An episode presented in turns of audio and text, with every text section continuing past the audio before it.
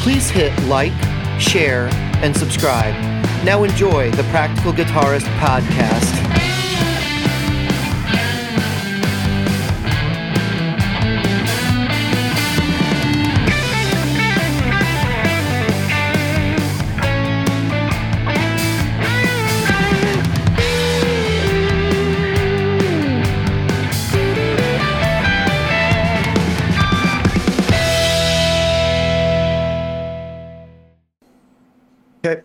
Good evening, Jim. Good evening, David. I'm having an allergic reaction while we're while we're doing the show tonight. Oh. My eyes, I don't know if you could tell, they're like watering and they're itchy and they're all red. Yeah, I see that. I see that. I am got my allergy meds right here. Yep, I had to take I had to take Zyrtec, um, and uh, usually I'll take a Benadryl to start things off, to kick things off. And the other day I had to take a Benadryl. I was exploding, and it was right before. We'll get to the gig report. I'll talk to that. But Fu- funny little aside. So it is the time of year for allergies, but but um yep, I ran out my uh, last year in a fiscal year with my my flex card from work, and Mm-hmm. I had like a thousand dollars left over, or like twelve hundred dollars left over. So Yep. I had to blow all that money. So I just went and bought Right. like two years worth of two years mm-hmm. worth of allergy medication, like fifteen bottles of ibuprofen. I would have done it too. Band aids. Um, when I first got my first FSA card, you could use it into March of the following year. Right. And so I would always like I'd reach the end of the year and I go, oh, I didn't use enough. I'm gonna get glasses, or I would I would go get like, and I get expensive glasses. Mm-hmm. And we know, did, I- and yeah, we do stuff like that too, because because you obviously, I like I most of the years I don't have a bunch left over, but because we were all home last year, like I nobody used any medical services, so Right, it was like. right.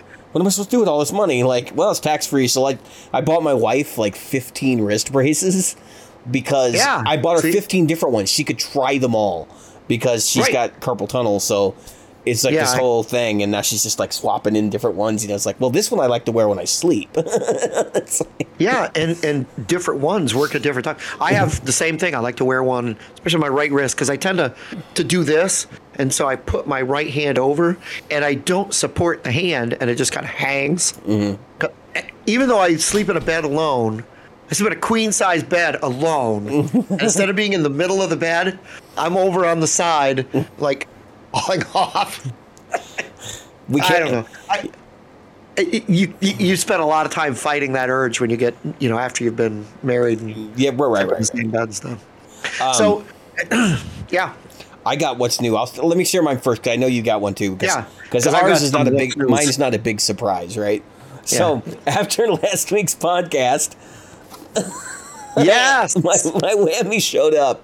I got And- a whammy. and- the WH5. And tell people how long it took to come from London, All- England. all right, so I ordered it on Sunday and I had it Tuesday.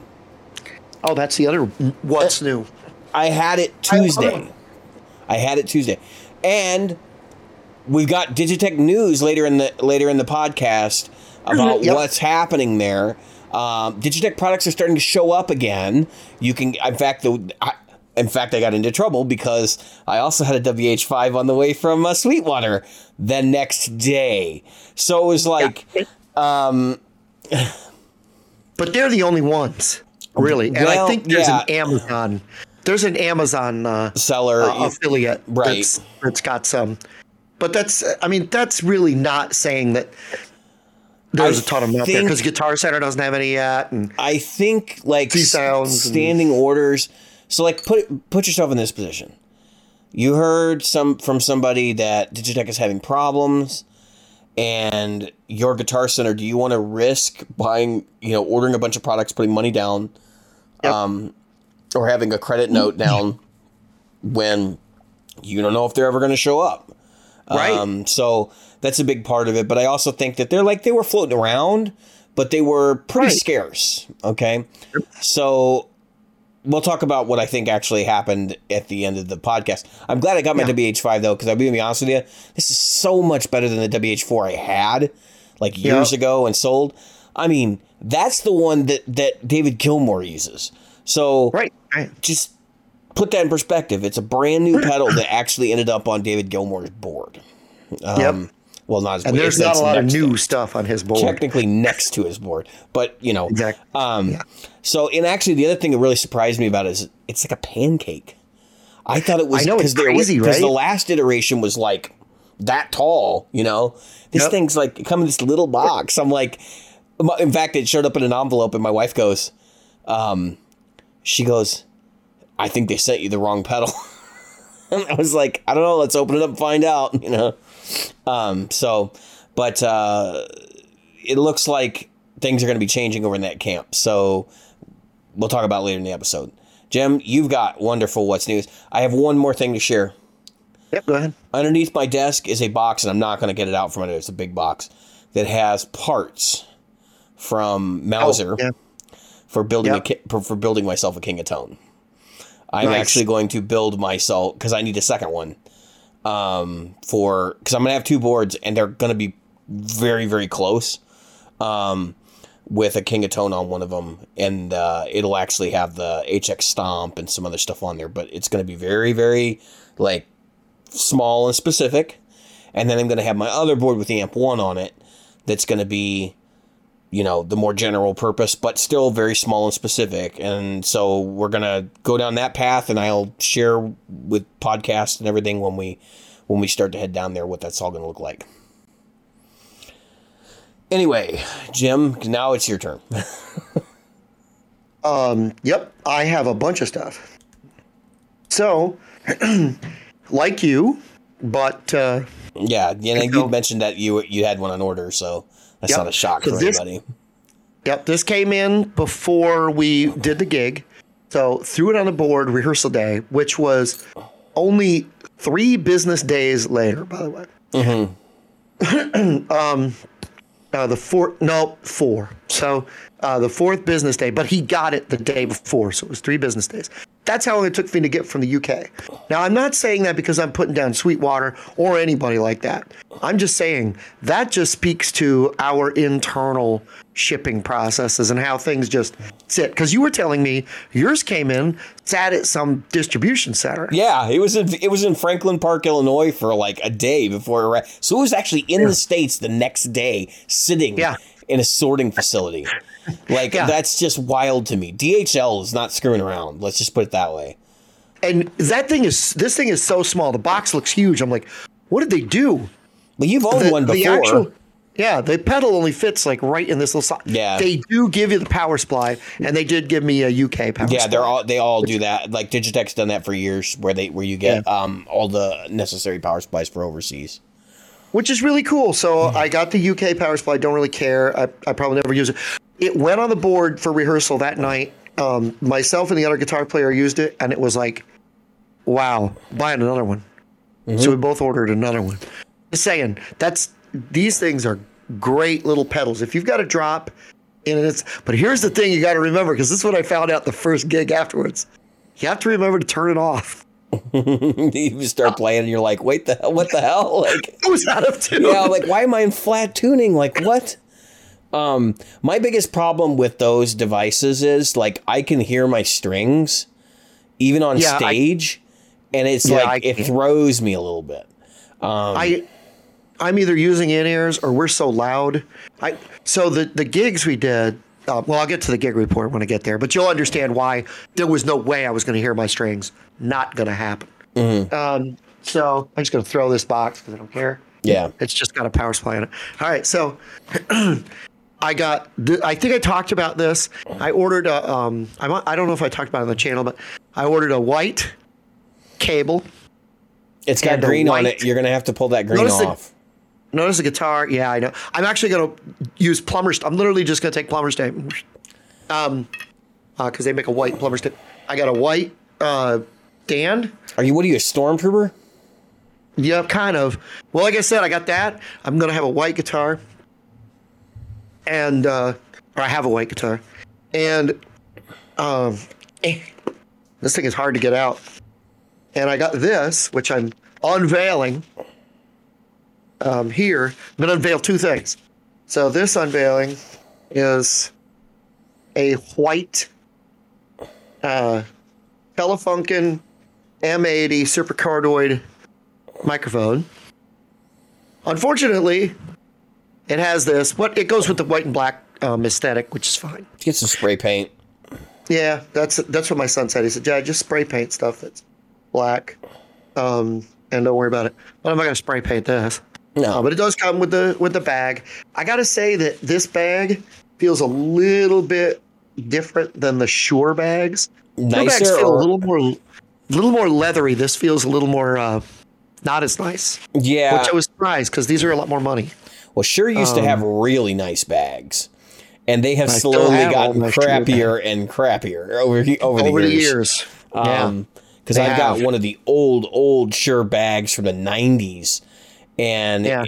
it's I do too. noticeably heavier padding and like the Nice leather feels. Yeah, feels like a real leather.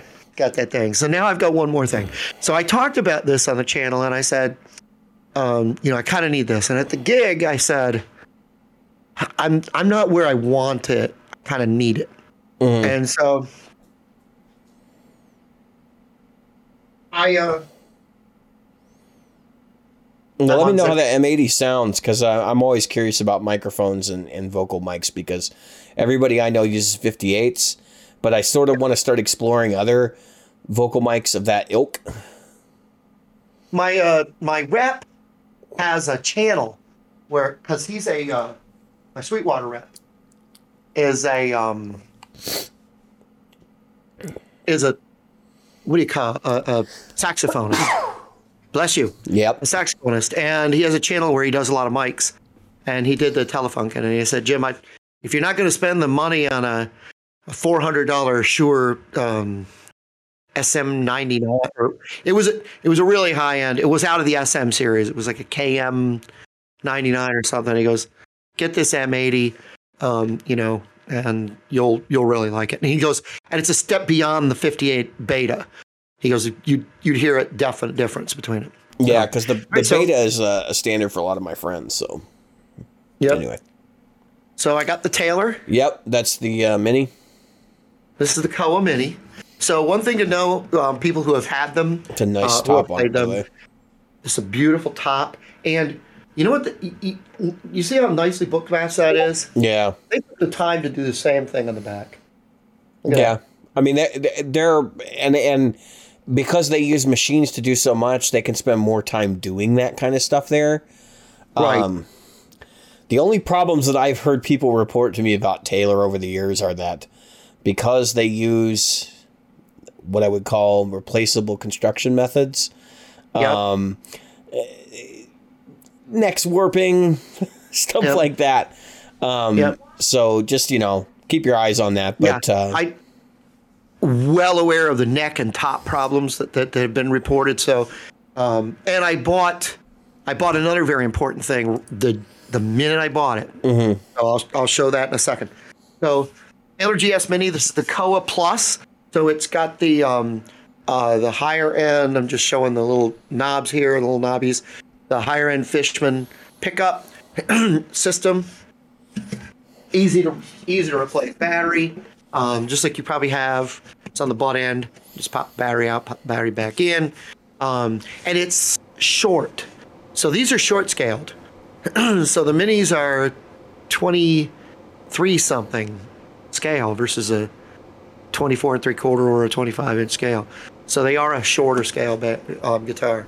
And you can tell when you hold it, you can tell right away. Um, it's all about the 12th to the, you know, here. You're not, you're not going to be playing up here anytime soon.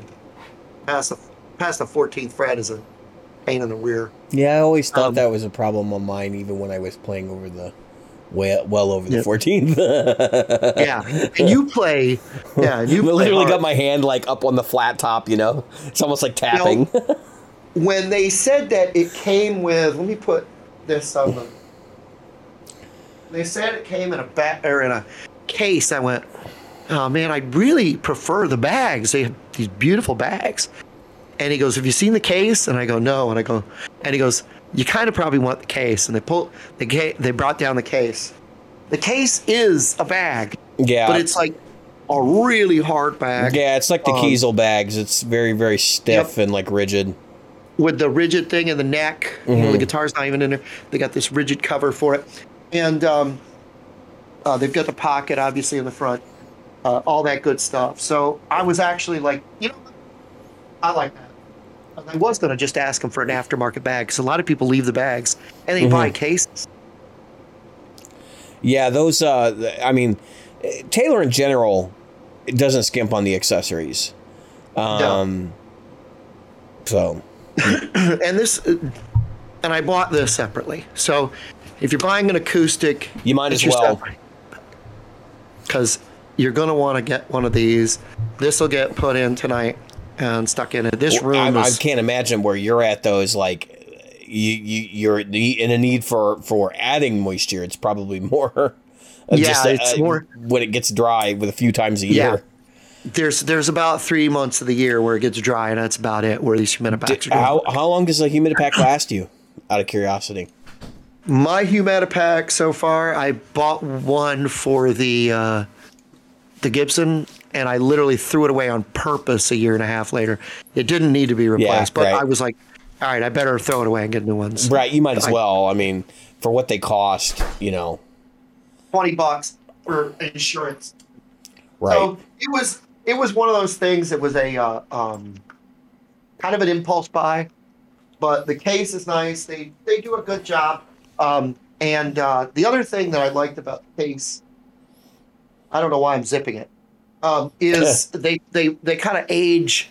They, they even age the stuff here, so it looks because I've got cases, you know, where the bags where this gets this gets tarnished. They tarnish it for you. They're like, you know what? Forget it. It's gonna it's gonna get tarnished. We'll just tarnish it for you. But it sounds beautiful. I it don't sounds care great. about. I mean, I don't really care about the the zippers and that kind of crap. As long as the zipper's Yeah. sturdy. and, and it's yeah, and it's a sturdy looking Yeah, 'cause, zipper. like almost all zippers are made by YKZ anyway. So I know, yeah. I was gonna say the same company makes just about every zipper, whether you're talking blue jeans or or uh, your your luggage. even if it doesn't say YKZ or whatever it is on there, or what's YKK, even if it doesn't Yeah, say that, on, even if it doesn't say that on there, it's still made by them. It probably is. Chances are. Um. So.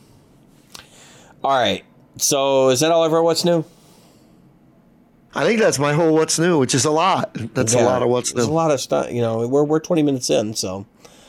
Yep. All right, so we're going to talk about the first topic, which which actually Jim brought to to the to my attention, and I sort of did a little bit of light reading on it real fast before we did the episode. But um, we're going to talk about Gibson's representation at Coachella. Or lack thereof. yeah, um, go Jim, because I because I think this means a lot to you, and to me, it's like this is exactly what I've been saying all along. Yeah, I don't. I first of all, the surprise factor to me was It's This like big. nil, right? Oh, and there's a there's another thing. There's a bass guitar we should probably talk about for about 40 seconds that kind of gave me the same thing. You know what I'm talking about, right? Yeah, exactly. Because I talked about Everybody's like, Yeah. "Oh my god, this $400 bass." And it's like e- every single thing you read on the, or get on the internet, it says subject to change. It says it right on there. Subject to change without um, prior notice or whatever. so that's even in jobs. I mean, it's like so what you're saying is that they may have changed it. They might not have. You may have gotten one that was not the same. Who knows? So uh, that's like that's the biggest news. It's not news. That's flown through the. It's it's a beautiful thing what the internet does. First of all, it's Coachella. Okay, and I'm not saying Coachella isn't big. Bi- Coachella is huge. Coachella is a gigantic thing, but Coachella is famous for what types of artists? Indie artists, and it's young indie artists, and they're looking to be, you know, um, looking to do their thing. They're uh, they're not typically backed by a lot of money um, from, uh, you know, labels or anything like that, and of course they're going to be uh, backed by stuff. But there was one I had to laugh because one of the artists at Coachella, because I'll tell you who else wasn't um, big at Coachella was Texas Roadhouse. And and you're like, Jim, what does Texas Roadhouse have to do with this? Um, I'll tell you what Texas Roadhouse does to do with it. It costs a little more than money to eat there than Taco Bell, who got a big shout out um, because someone said, "Yes, I brought back the uh, the um, the Mexican pizza at Taco Bell." So I'm just saying that the target of of um, you know uh, there isn't you know the the target audience, and I'm talking about the audience outside of Coachella. I'm talking about the people who would watch it, the people who enjoy the music, and there's nothing wrong with that music. Um, and the, and that folks, they're not looking to buy Gibsons, and they're not. Even if everyone there played a Gibson, I don't think it would sell more than a few more Gibsons because of the price tag. Honestly, I think you could have given every artist there a Gibson, and they still would have said, been, yeah, well, Harley Benton's just as good. Well, you know, Firefly is just as good. This one's just as good. So I don't think that really would have been money well spent. Um, and you know, to to give a bunch away. And Gibson is doing stuff for younger artists, or they have been. Um, it's just that those people are still they haven't made it big yet, and so it's it's just it's a process and it's a thing. And th- there were people talking about how it was mostly clean guitars and clean sounds and clean amps. I'm like, yeah, that's a thing that, that does this in the music market.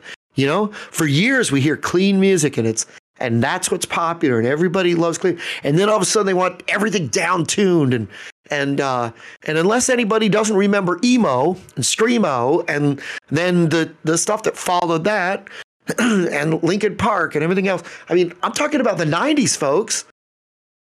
that was post my time.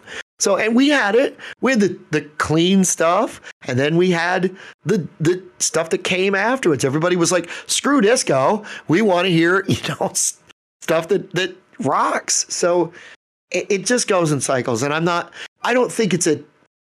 I don't think it is what everybody made it up to be. That's what I'm going to say. Um, it was my long way of saying it was the biggest piece of news. It wasn't a piece of news to me this you know right along the Gretsch 6020 or whatever that had a um, pickup that wasn't the right thing. It was just ta-da surprise, huh? That's that was surprising, shocking. Uh, a bunch of people at marathons ran with sneakers. I mean, it was like uh, okay. So, I just want to back up for a second because, like, all right, I'm gonna make myself look really dumb um, and that's fine. No, no, you're not. I think it was about five or six years ago was the first time I heard of Coachella. Okay. Yep. That'd be for and, me too. And it was, a, but right around the time like Burning Man and all that stuff was taking off, and South mm-hmm. by Southwest, and all the different major music festivals that sort of spun out of Woodstock. Yep. 20 or yeah 2003 yeah. or whatever that just like blew up and like collapsed yep. on itself um yep. and so most of these music festivals, right, are driven by independent talent, okay, or people that are like yep. maybe right on the tier of like hitting that successful limit. Um, yep. And I would suspect that some of these artists that are that are appearing at Coachella are like right there about to about to make it, uh, being yep, you know the big the big you know the big new name, right? So the kind of names I would expect to see on a roster for Coachella are people like Machine Gun Kelly, and yep those kind of artists, um, I don't see a lot of them in the roster actually, which is kind of surprising to me. Um, but I'm gonna I'm gonna put some things out that I think might actually shed some more interesting light on this in in the respect that like I think people assume that Coachella is like this big haven for the major acts, and really the only one I saw in here was uh, Billie Eilish, and yeah. so now that's not to say I'm totally out of touch with music. I see some other names I recognize, but don't necessarily know their music. Like Harry Styles is on here, for example, and yeah. um, I'm not really in touch with like pop the pop music right now. Just not. But um, yeah, Fatboy Slim, okay, is going to be there. Was, yeah. was, or is going to be there. I was there because I think it's over now, right? Um, right, right, it ended. And um, Danny Elfman, which which that one was bizarre to me because I'm like, wait, this guy's a film scoring person now, like he yeah. had his heyday with Oingo Boingo, and then he went off and he started scoring film. What the hell is oh, he doing man, at Coachella? I forgot he was with Oingo Boingo. Yeah, like that Yeah, is right. really really weird to me. it's to a dead him- man's party. Mm-hmm. Um, so the reason why I bring this up is because Coachella isn't really about the music. It hasn't been ever. I know people people oh. want to make it about the music. Do you know what it's about? It's about the celebrities who go and like post their Instagram pictures of their Right. freaking fancy like accommodations and oh look at us we're having you know margaritas watching so and so on the main stage in our in our private cabana like Yep. it, it has nothing to do with that. Now, what it does have to do with is everybody wants to play there because those celebrities buying in and investing their time into somebody's music might launch their career, right? That's so if you're if you're right. in that tier, that might be the extra push over the cliff you need. So for Right. Um, so for this sort of situation, what I do want to say is like this is just indicative of the major market trend, which is that Gibson isn't the popular company that everyone thinks it is who plays guitar right now. Okay. Um, this is not this is not a shock. It shouldn't be a shock to anyone, and this doesn't mean anything new. The fact that Gibson was basically absent just means that right now people aren't using those sorts of sounds. Now, I think it's really really funny that the some of the some of the um, forum conversation stuff. Like I, I read a, a thing on the Gear page talking about well, you know, guitar is in its clean state or whatever right now, and people are preferring single coils and overdrive, and it's like that has nothing to do with it. Um, I, I know people are like, oh, it's got to, it's just clean or whatever. It has nothing to do with it. This is a very aesthetic driven um, choice nowadays. And for a lot of people, maybe the tone of a single coil might be something that they want. But like, there was a time when a single coil through a fuzz pedal was seen like as like a like a shitty farty kind of sound, and nobody liked it. And that would have been post Jimi Hendrix. And it was like Jimi Jimi only used it because that's what was available to him. Was kind of the thought process there. Um, you talk to any salty dogs who've been around around the block for a while, and they'll tell you like you would have much rather used a rat, you know, than than you know a fuzz face. Um, so I um I don't hail from that. Like I'm like do what you want, make the sound you want to come out of your instruments. It doesn't matter to me. But I think that there's a lot of aesthetic choice being being drawn here. Um, Fender guitars look noticeably different than Gibson. Uh, I hate to say it, but I think a lot of a lot of younger people specifically look at Gibson as like the pre 1950s Yeah. aesthetic, and then the 1950s aesthetic is the pro thing. So, like for example, why do you think Eastwood guitars is so damn popular right now? Because all they do is reissue like airline style guitars and stuff of that ilk, right? Stuff from that generation of of instruments, um, Univox Hi-Fliers and stuff like that Yeah. There's a reason why that exists, right? Like some company didn't get behind this idea because they were like, well, we got the rights to these guitars and we're just going to make them and hope they sell. No, they knew that they were going to sell. They knew that the, the whatever generation was coming up was going to buy into those sorts of designs. Reverend is Right. another classic example, right? You don't see Reverend trying to make traditional shaped guitars, although they do make Tellys and Strat, or te- yeah, they do make a Strat. They make Tellys and Strats, and they, I think they do have a Les Paul shape, but it's kind of similar. And they used to make the Yeah. V, and they used to make the V, but the vast majority of what they were selling was very Telecaster oriented kind of body with some with some sharper angles on it and um, stuff like that the reason why I'm pointing this out is because I would far more likely see a reverend or a fender. Well, we obviously saw tons of fenders, right? A fender or a reverend or any of those guitars on a stage like that. The other thing you got to remember is the prices of vintage Gibson are stratospheric. And That's right.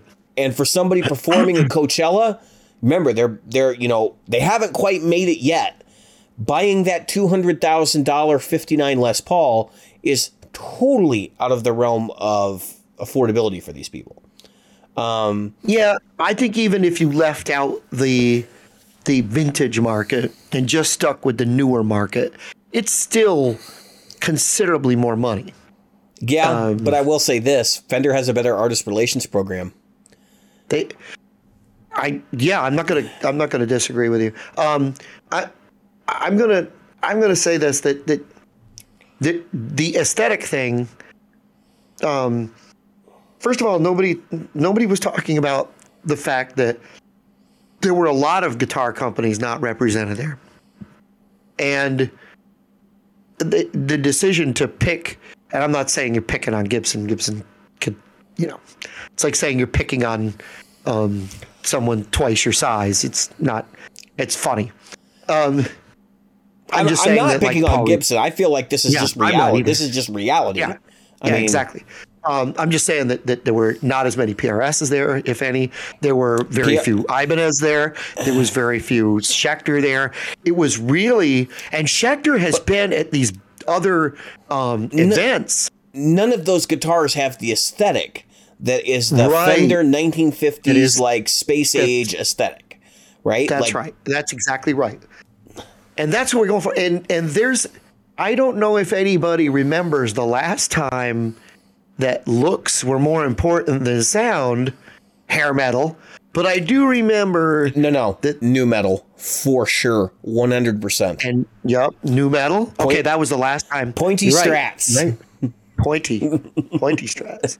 So we have this, this, um, yeah, because it was hair metal and obviously new metal. It- So there's always a time when aesthetic overtakes. You you mentioned Harry Styles. Harry Styles is not going to strap a guitar around his neck that doesn't go with his, His outfit, right? Because he's a pop star.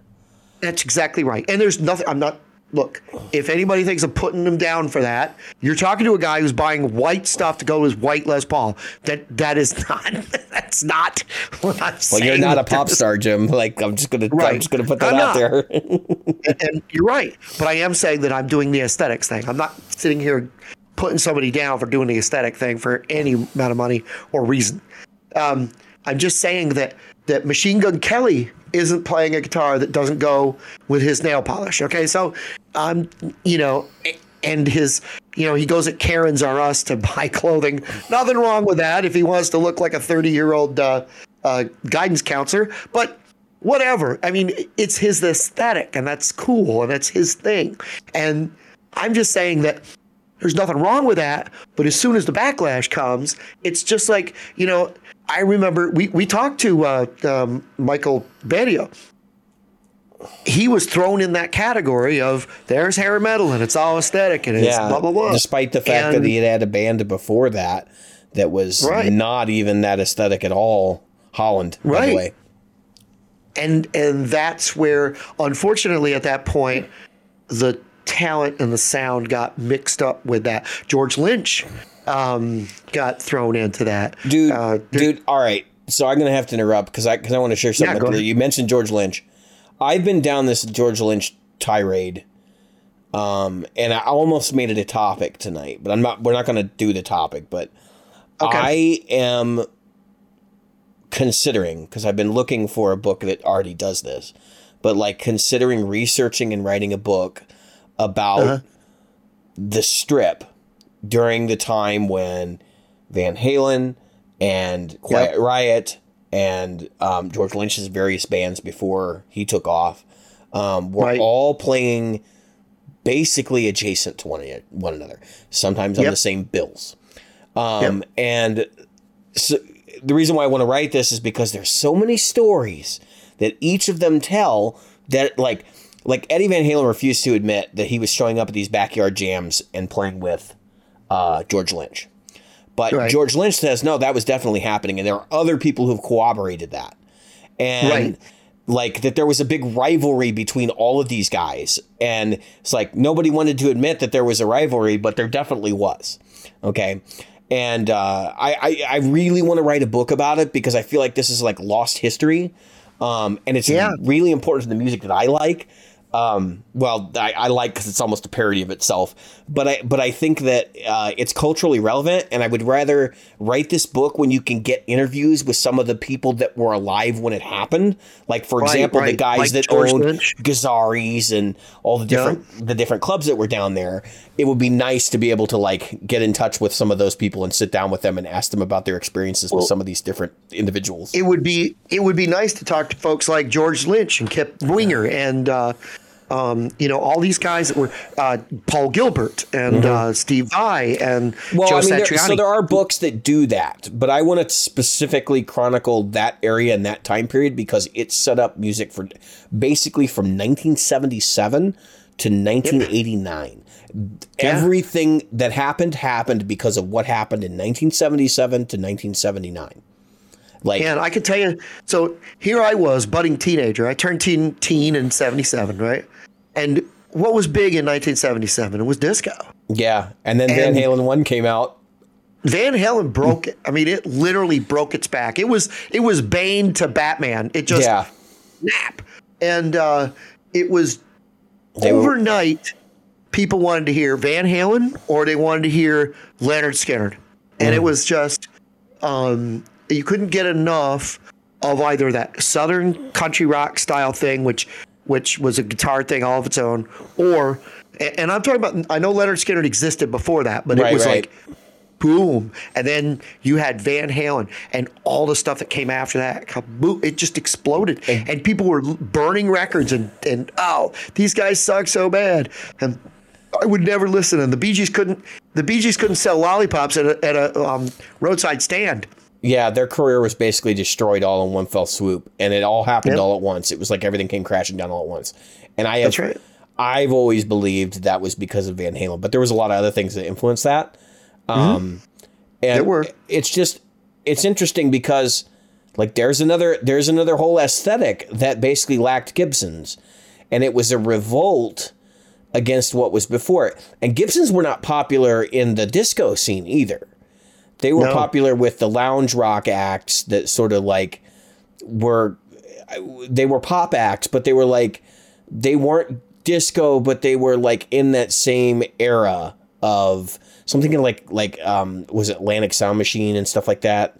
There were Yep. different different bands that were around at that The time. yacht rock of the time. Yeah. Basically, yeah, that's it. Was it, we call it yacht rock now, but but back then it was just pop rock with you know, and Yeah. and, and that They pop kept- rock. It actually was rock, Right. you know.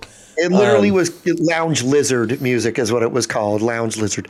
And and the the honest truth of, of that time, if you saw a person playing Gibson, was probably a jazz guy. Yeah, And- yeah. Um, I don't recall. I mean, it's like really. uh, So if we, if you think about it, and you want to popularize and think about who made Gibson popular, there's a handful of folks, right? So like, Very small. there's you know Les Paul himself, and I'm not saying Yep. that these are the only people that used Gibson, but like Right, right, right. these are the ones that that sort of nailed it home. And I'm not even going to put Clapton in this because even though Clapton was like one of the first guys to latch onto it, I think Jimmy Page, Page. Um, was one of the one of the most important because I mean look at Yep. he's, he's in Led Zeppelin and like from 1969 to- where they they their first album came out like 1969 1970 um, from 1970 to like what 1980 they split in like 82 um, was all Jimmy Page with the Les Paul, right? Uh. Even though we know now that you know, and we knew back then, the- some people did that it was a. Telecaster um, in a lot of cases, and and 335s and Stratocasters and other things that he was using in the studio. But like when you went to see him But on live, stage, it was Les Paul's, right? It was Um, on stage. And and that movie, what was the name of the, The movie? Sound Remains the Same. Sound, Sound remains the same. That was Les Paul's. Yeah. So what I'm trying to think of is like who after them was Okay, that so- was that big slinging Les Pauls. The next one that kind of so Jimmy Page was on his his uh you know his peak, and you had Frampton. Frampton comes alive. Yeah, it's, that's Um, true. Frampton was and- Frampton was big into to Gibson's, but he did a lot of other stuff too. Hamers and Oh yeah, oh yeah. But see, the thing is, the album cover had what? Had Yeah. a Les Paul, and it had that Black Beauty. Sure, sure. Right, the Phoenix, and um, in which it wasn't at the time. It wasn't the Phoenix at the time because it hadn't been burned. Um, and then uh, who who kept Les Paul's going? It was very small number of people. It's always been a small, you know, whether it was um, Cheap Trick before the Hamer days. What was it? It yeah. was you look at the the cover of um, uh, the um, live at Budokan, which is the it, the penultimate. Um, it was the first big and really the penultimate Cheap Trick album, and that's uh, well, you that's know, because that's Cheap Trick Cheap Trick was never like an A-list band. That Right. like uh, I think a lot of people in my generation sort of have that kind of mixed up because they they list They Cheap Trick as like were. they were they were always sort of a fringe or like cult band that like people Yep. almost like almost like the Ramones. They got shared around with the really cool people, but it wasn't Yep. like you weren't going to turn on the radio and hear like the new Cheap Trick single. That just didn't happen. Um, That's right. Tom Scholz with uh, with um, uh, so, Boston. So the reason why I would point the finger at Boston and say no is because Boston only had the two albums for like 30 years, right? So like they may have they only may, had three. That that third one is forgettable, but they you spawned over there. 30 years because they did one Yeah, they- and then they did two did- and then there was like 30 years later they did three. No, it was uh, it was twenty years. It was about twenty years. It was Whatever. Late- I mean, you, get the 80s, point. you get the point. By the Yeah, time they pushed the third one out, like no one cared, you know. and Um, and you know what? Every one of the albums though, what was the what was the thing on the album? It was a Les Paul with that was shaped like a UFO, and it was and Yeah, and the it- art is so bad that like nobody even so- realized it.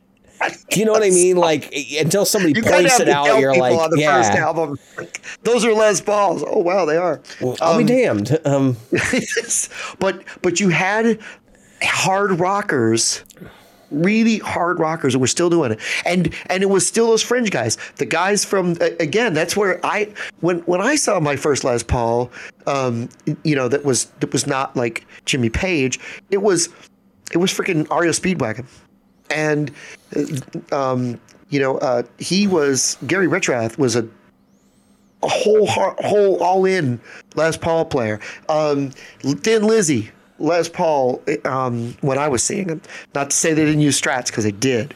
Gary Moore is very famous for that. yeah. Um, and then uh, um, the uh, uh, the foreigner guys, um, Mick Jones played a Les Paul. He played a Les Paul custom.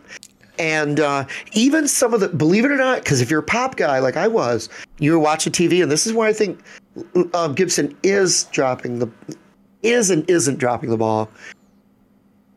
We had we had these shows back then. They were TV shows because it was pre MTV era, and you'd have these TV shows that were like, um, they'd, show a band, and they were usually miming their music. But what it was, whether it was the Sweet doing Ballroom Blitz, or it was um, uh, what's his name doing Magnet and Steel or whatever, they were playing Les Pauls. And it's funny because you didn't know if they were actually. No one thought about whether or not the stuff was. right.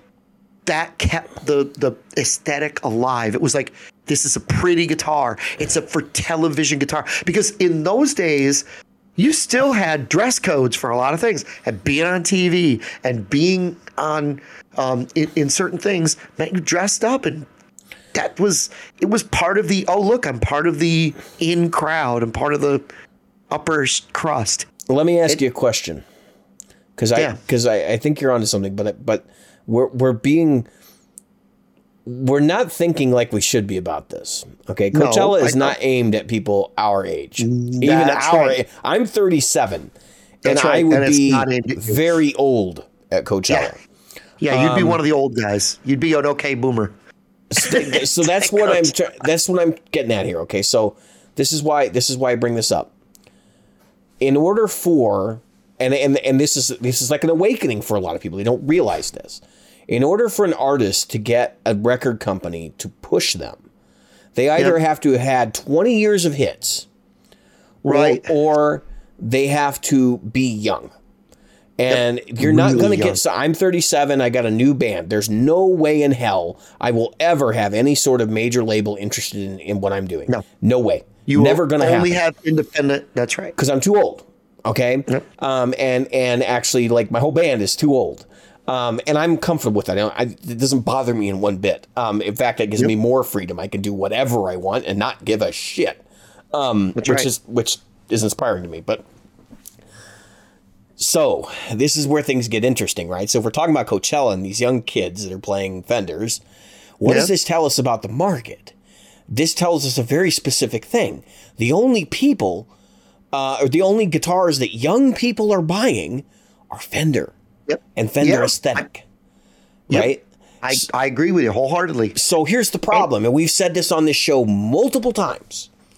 Yeah. How does Gibson expect to capture that market because they have done nothing, the, literally nothing in a decade to capture that market. In fact, they named a brand ambassador from a band that was in their heyday in 1989. Nine.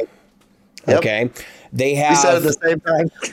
they have their other guy is Joe Bonamassa, which is a literally a museum of their guitars going around.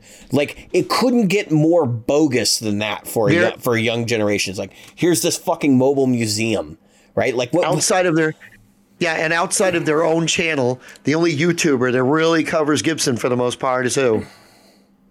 Uh, probably Trogly. Yeah, there you go. I mean, there. I, I, I, you know what? I don't think that's necessarily completely true, but, um, a- and I don't have No. a hatred of Gibson guitars. Like I want to make this No, real, real no, clear me- to everyone. I Me just either. Well, we. That's obvious, Jim. That, like, thanks for stating the obvious. Um, shit. Uh, he's got eleven thousand dollars at minimum of Gibsons hanging behind him. Um, so uh, anyway, point is, uh, when you stop and you and you evaluate, you know what level of effort's being put out here. I I mean, we did, there was something Gibson did recently where I was like, okay, now I can see them trying to aim themselves a little bit more directly at young people. But um, so even like Gary Clark Jr., right? And uh, some of the people they're signing up, they're signing up these blues rock guys that are Yep, now Gary, Gary Clark is a little bit more than a blues rock guy, but they're signing up these people that are very like focused on their target market instead of Yep. looking. And they had people that appealed to younger generations in, in bands like Mastodon and stuff like Yep. that, and they let those relationships die on the vine, which That, yeah, which is that dangerous. big huge. Okay, so that was a big huge mistake. That I think that that they're doing better, but not as fast as they should be. And I and I have the a first the- one I have a theory. So yeah, go ahead. Do better. So obviously, in the Juszkiewicz era, they did a terrible job with artist relationship. Not bad, terrible, horrible job. They Yeah, had. I mean, people were literally bands- slamming them in public, burning their bridges. was Yeah, there was a while when you'd see Guitar World, Guitar One, Guitar Player, and if there was a new person on the on the cover, whether it was Puddle of Mudd or whoever, it was a PRS or a Gibson, and that's what you saw. You didn't see Fenders on there for the most part. Um, if it was a new band, so that is a huge. That's a like you said, Mastodon, and um, there was another band like that, Opeth or somebody. Anyway, it was huge, huge stuff, and they had great relations, and they tarnished those relationships. That is hard to bring back. If if if you screwed me over, if I'm if I'm them, and you've screwed me over in the past, and you walk back in, let, let's say you're the Mastodon guys, and, and they send their new guy out there, and it's, hey, I'm with Gibson, but I want to try to mend bridges. yeah. Are you gonna Are you gonna mend those bridges? Probably not. Not not the way I've heard they were screwed over. So Yeah. um, I, all I'm saying is that I think that, that there's going to be a little while, i i- just like in the 80s, when nobody wanted a Gibson. That, that we're going to have another uh, lull. But the thing is, it's just Gibson is kind of like that car that you can't afford and finally you can and you get one or the motorcycle or the whatever and you finally get one um, and it and for for some people not everybody not I, everybody I think that's a very specific group of people that are much older than the target audience they need to be gunning for. That's I don't see young people looking at that brand anymore as that's desirable. That's a grandpa's guitar. That's what they would say. I don't you know the one thing I can say about young people, and it's only the ones that this is very what do they call it when it's only the things you see? There's a there's a word for that. Narrow narrow minded. No. No, no, but it's uh, I- I know what it's you're saying. that you only get when you're you're the one that sees them or you're the one that experiences them. There's a word for that. But anyway, I- where your I your have information, evidence, but okay. no, no, I'm saying that when I would sit in the store and I would, you know, young people, young people, 12 to 18, you know, early 20s, guys that just joined the Navy, um, so on and so forth. And they'd come into the store and I and I'd say, well, you know, well, I can't afford a Gibson. It wasn't I don't like Gibson or I don't want a Gibson or I can. It was always I can't afford that or that's way outside of my price range or that's something I could never get into. And so there is still a group of people who are looking to to find that point. I'm not saying I- that it's huge numbers. I don't think. Well, that's my point. Is like I don't think that's a big enough target audience for them to uh, somehow capitalize on that. Because they don't yeah, even they- like they don't even think about the fact that their price bracket puts them out of the realm of affordability for people who are younger who might actually grow into buying the expensive stuff later by using that get that Epiphone label. That's a stigma.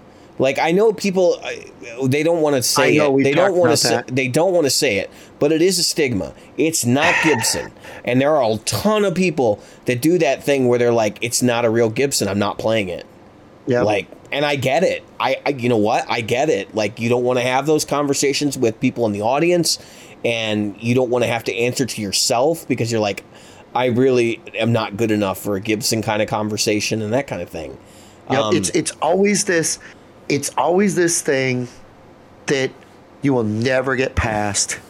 It's like a GMC and a Chevy. right. I mean, it's And not the same thing. It's, it is the same thing, but it's not the same thing because there's a different label on it. That's that's absolutely you are one hundred percent correct on that. There is no doubt, no doubt. I don't care if you're 12, 20, or 52. You look at that Epiphone as a lesser guitar. You know what's funny? Is I actually have, and, and I don't know whether it's a marketing thing that's caused this, but I have less of a gut reaction to owning a Squier than Yep. owning than owning an Epiphone. Like I could buy a Squier and play it, but buying an Epiphone and playing it, I don't know. I mean, I, I would have a lot. I, I would have. I would. Ha, I would feel a lot more challenged to do that. And I did have some of that stigma with PRS too. I don't have it anymore.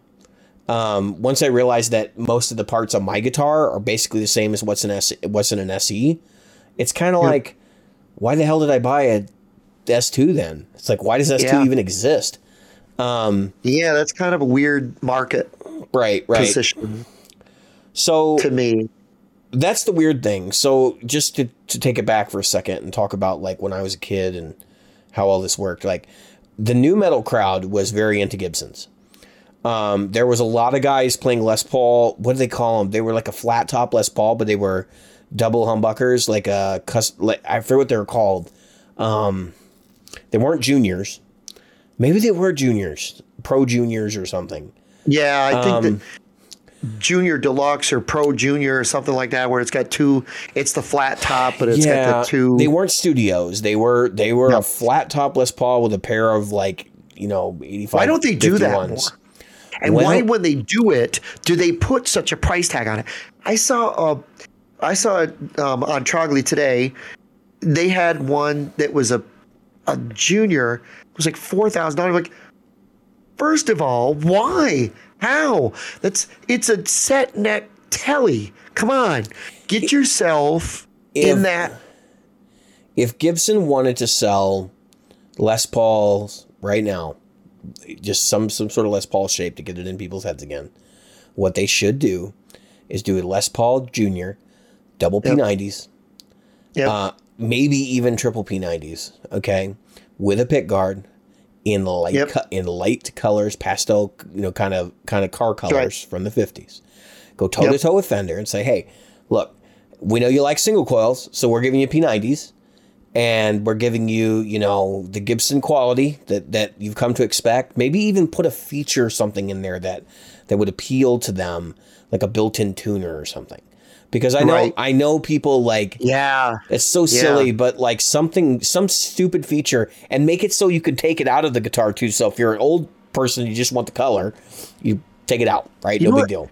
In the and, and you know what? Here's in the who gives a shit what the old guy thinks Right. category. Fuck it. Put the goddamn tuner right where you have it on acoustic. Put Mm-hmm. it. This one doesn't have one. I don't know why I'm pointing it to it. Put a fucking tuner in it, right?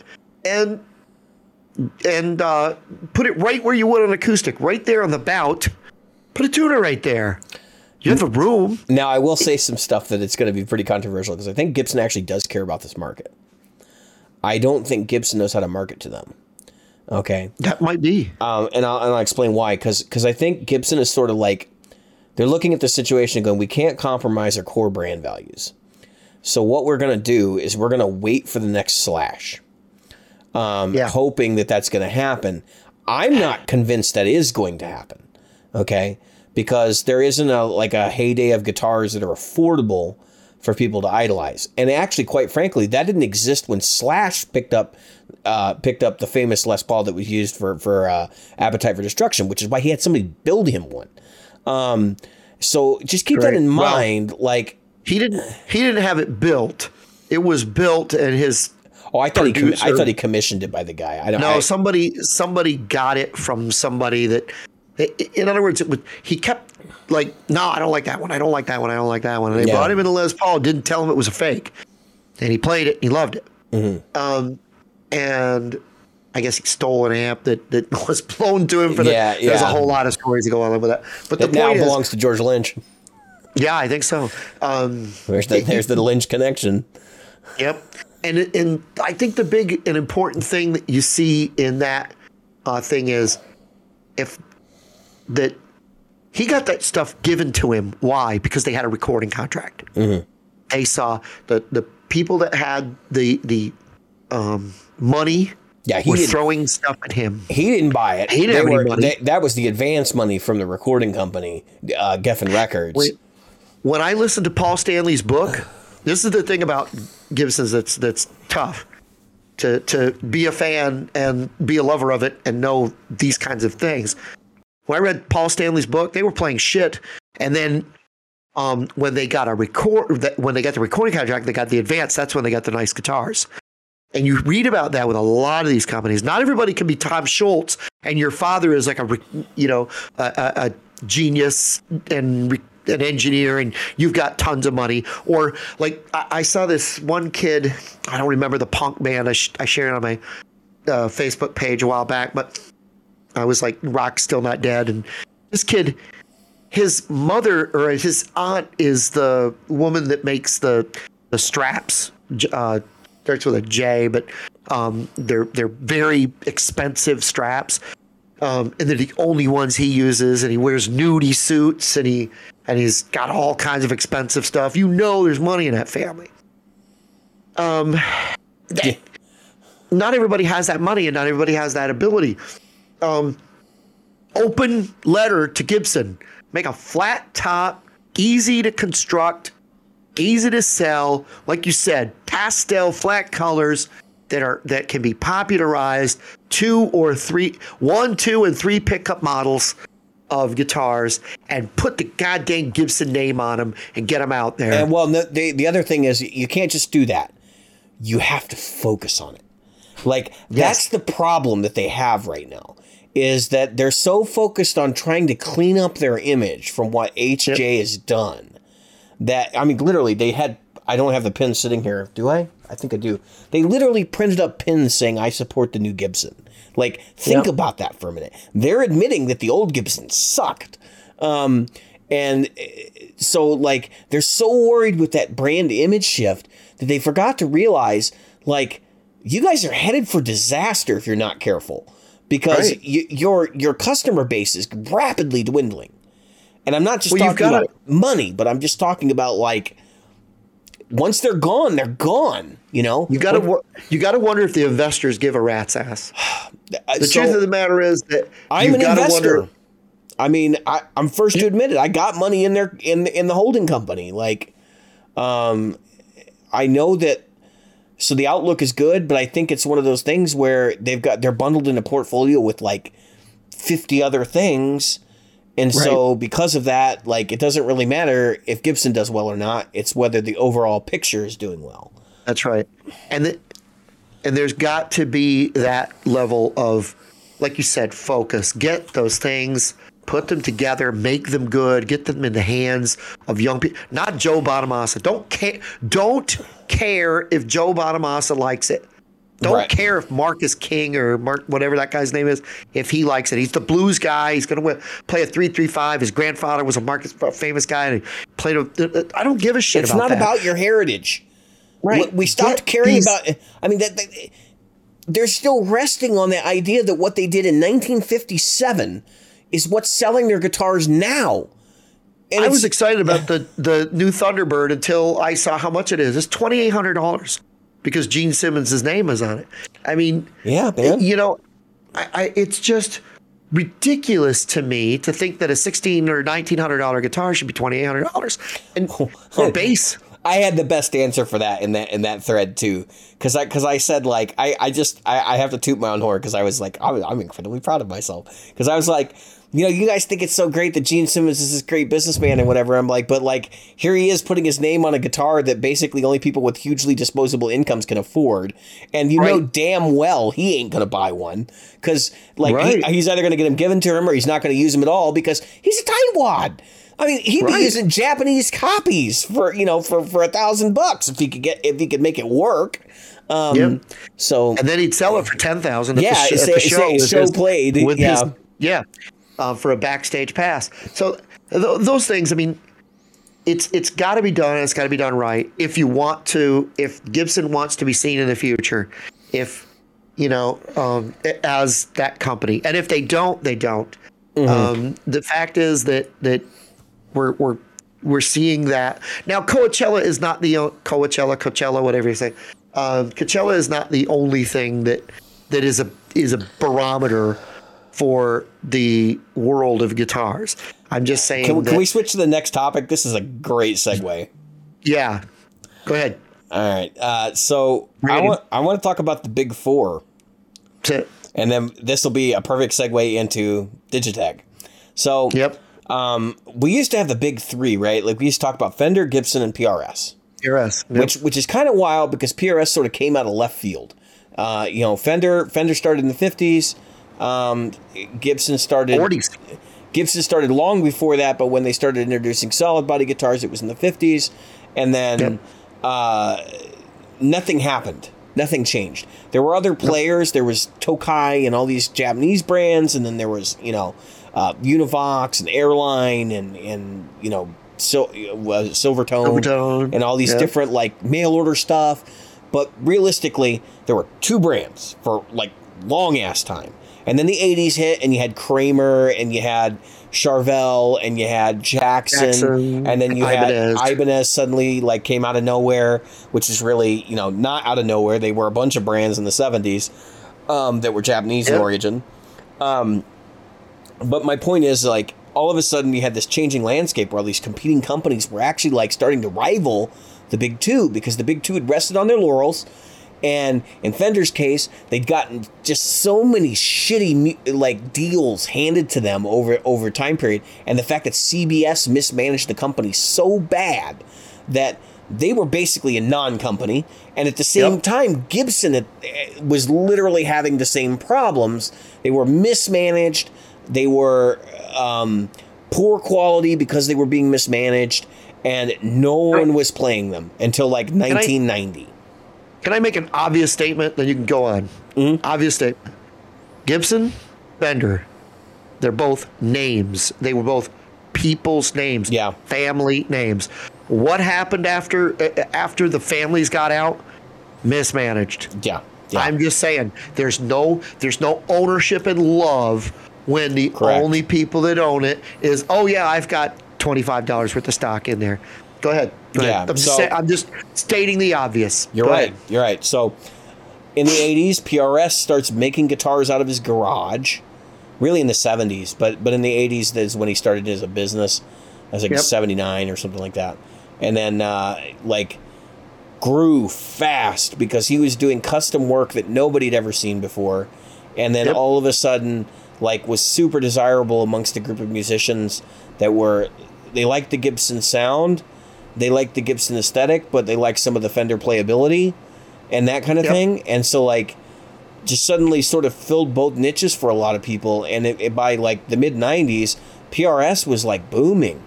And by the time I became a guitar player in the early 2000s, like PRS was You walked into the guitar store, and what did you see? Fender, Gibson, PRS, and you did still see Ibanez, but like Ibanez was the metal guitar, right? Like that was what you Right. bought if you were playing metal. And of course, there's ESP, LTD, and stuff like that. But those were a little bit more fringe brands even back then. Um, Yep. so And Schecter was kind of coming of its own at yeah, that point. Yeah, because Schecter had just gotten purchased by Guitar Center. So Yep. that was during that that was during a time period where they were owned by GC or had a had a major distribution deal through GC, and like GC was basically controlling them. Um, Right. So anyway, now so you're so you're sitting there and you're like Gibson, Fender, PRS for a long time, for like Yep. another you know 15 years, and I laugh because it's not actually true. So Gibson, Fender, and PRS had uh, with Fender specifically, right? And then all of the other tertiary brands that were import lines were made by basically one company, and that was Samick throughout the 90s, okay? th- really until the early 2000s. Um, Yep.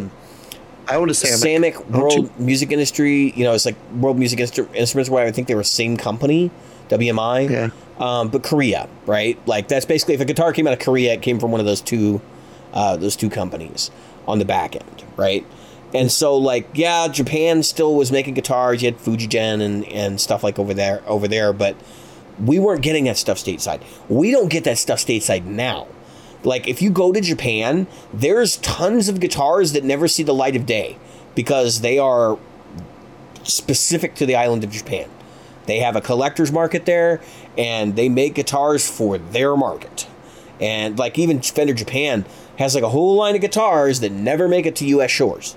That's Um, right. So anyway, point point aside. So you got three companies, and then you actually had a fourth. You had Samick for a while, and Samick got replaced by Cort. Cort. Um, And Cort, if I recall, had facilities in Korea at first. It was Yep. And then was it Korea? Was it Korea or was it somewhere else? 'Cause I know it ended up in. I know it ended up in Indonesia. yeah. Um, and that's why so then they became Cortec when they built the new facility Right. they, they kind of rebranded as Cortec and Cortec was the most advanced guitar production facility on the planet and it was paid for by such brands as Yep. ibanez It was- fender It was South Korea. yeah, so so they moved from South Korea, but because manufacturing was getting expensive, um, labor was getting expensive. They they took and built a state of the art facility, probably better than what anybody, maybe except for Bob Taylor, has in the United States, for Yep. mass producing guitars in Indonesia. They trained people. It is the most high tech guitar facility on the planet and they churn out pretty much anything from Indonesia. That not it, not pretty much. Literally every guitar from Indonesia is coming from Cortec. Um, to the point where, I mean, Cort is really basically just Fender and like I the, the Cort brand is literally just like an amalgamation of everything else they make. Um, and so we don't think of them this way, right? As Right. being a guitar company.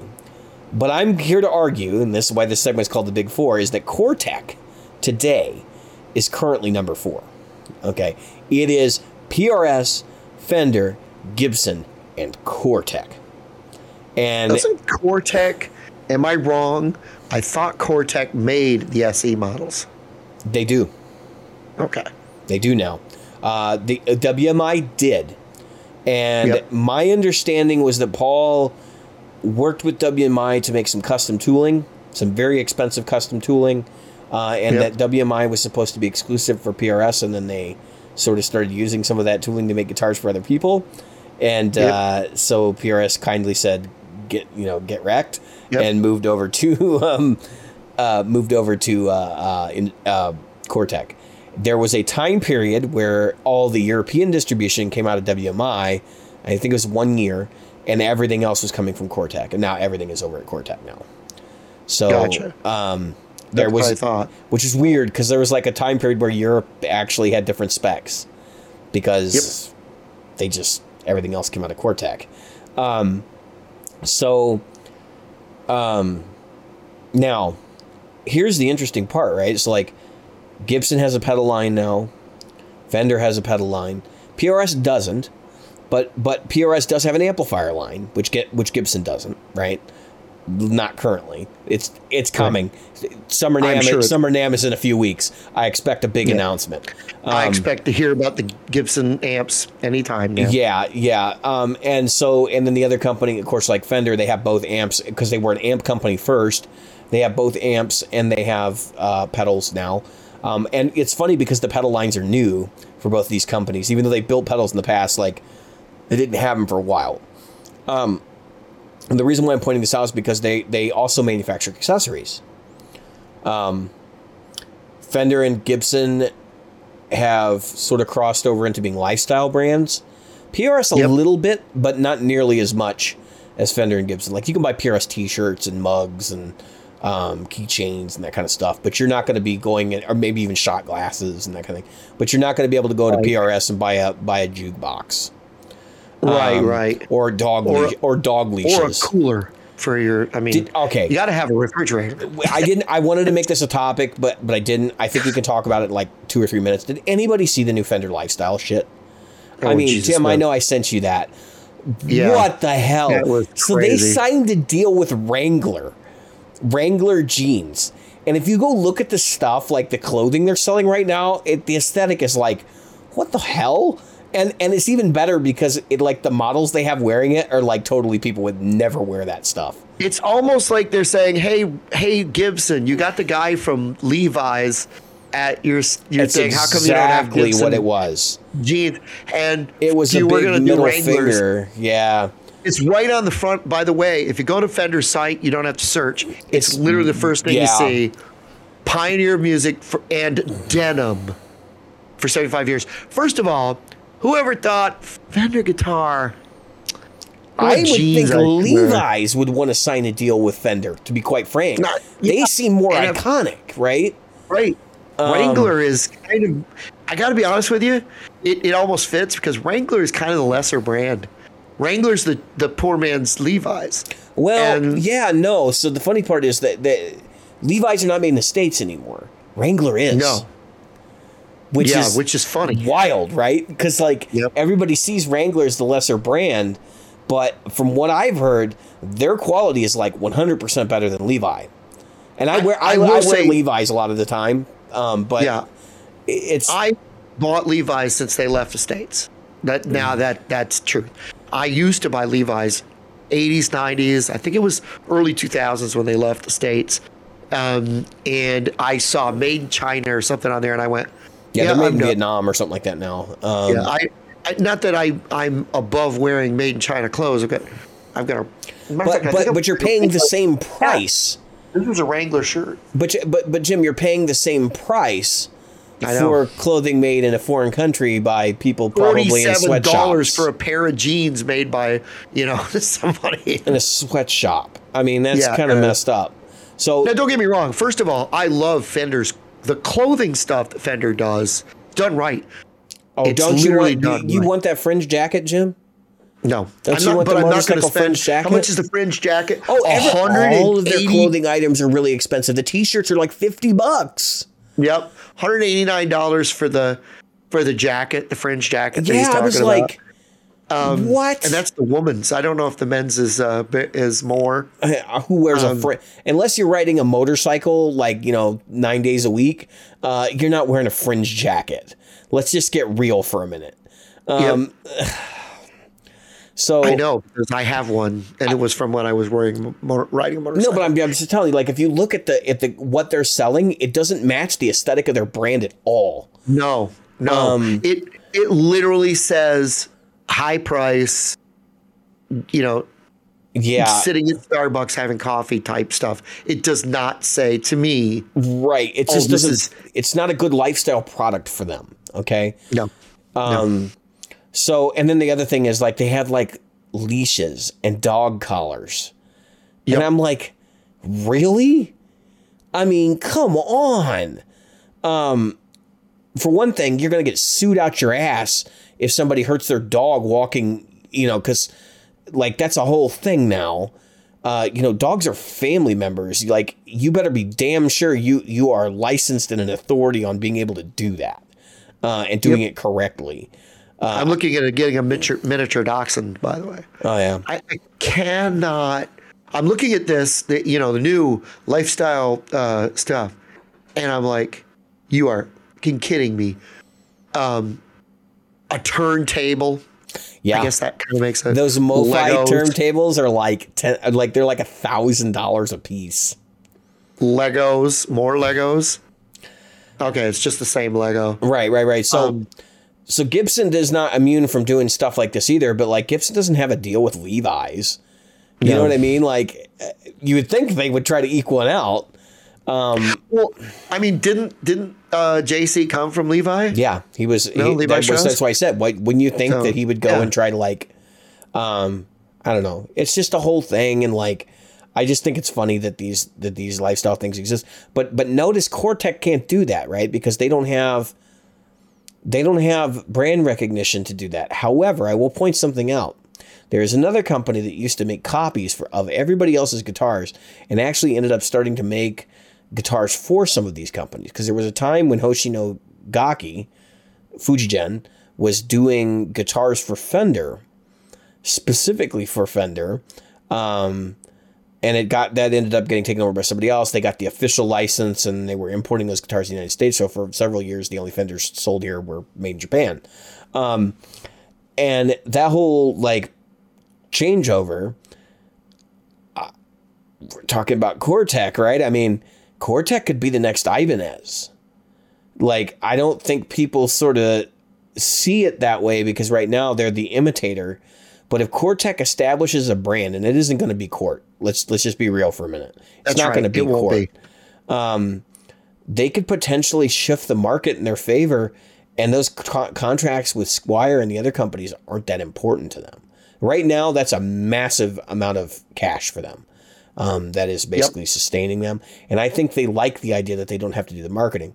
But I do have evidence that that might change, um, and that's that'll be covered in the next segment. But um, I I don't know what that means for the industry, right? If like Cortec is really interested in becoming the next part of the the big three, um, first off, they're going to have to crush Ibanez because Ibanez is probably still hot on their tail, despite the fact that Ibanez, because that AZ line has been so big and they've gotten so many names to to to support the AZ line. Like when I was a kid, they did have artists, right? But it was their artist repertoire was not anything like what it is today.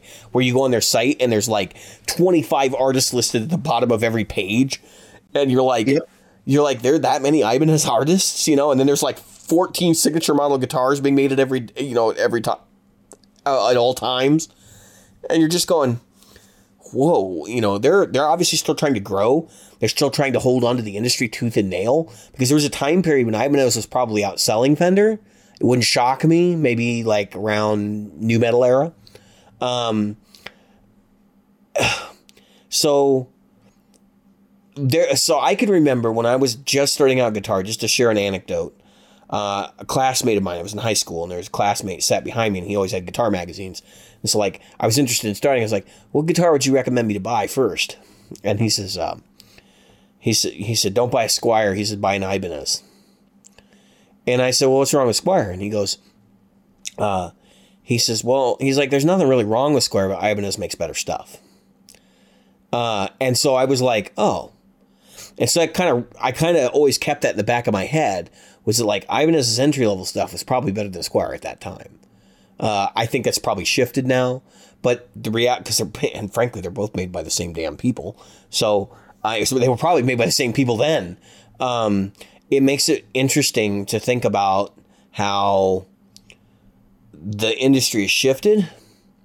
Now, I will point out one thing, which is that Samick tried to do this.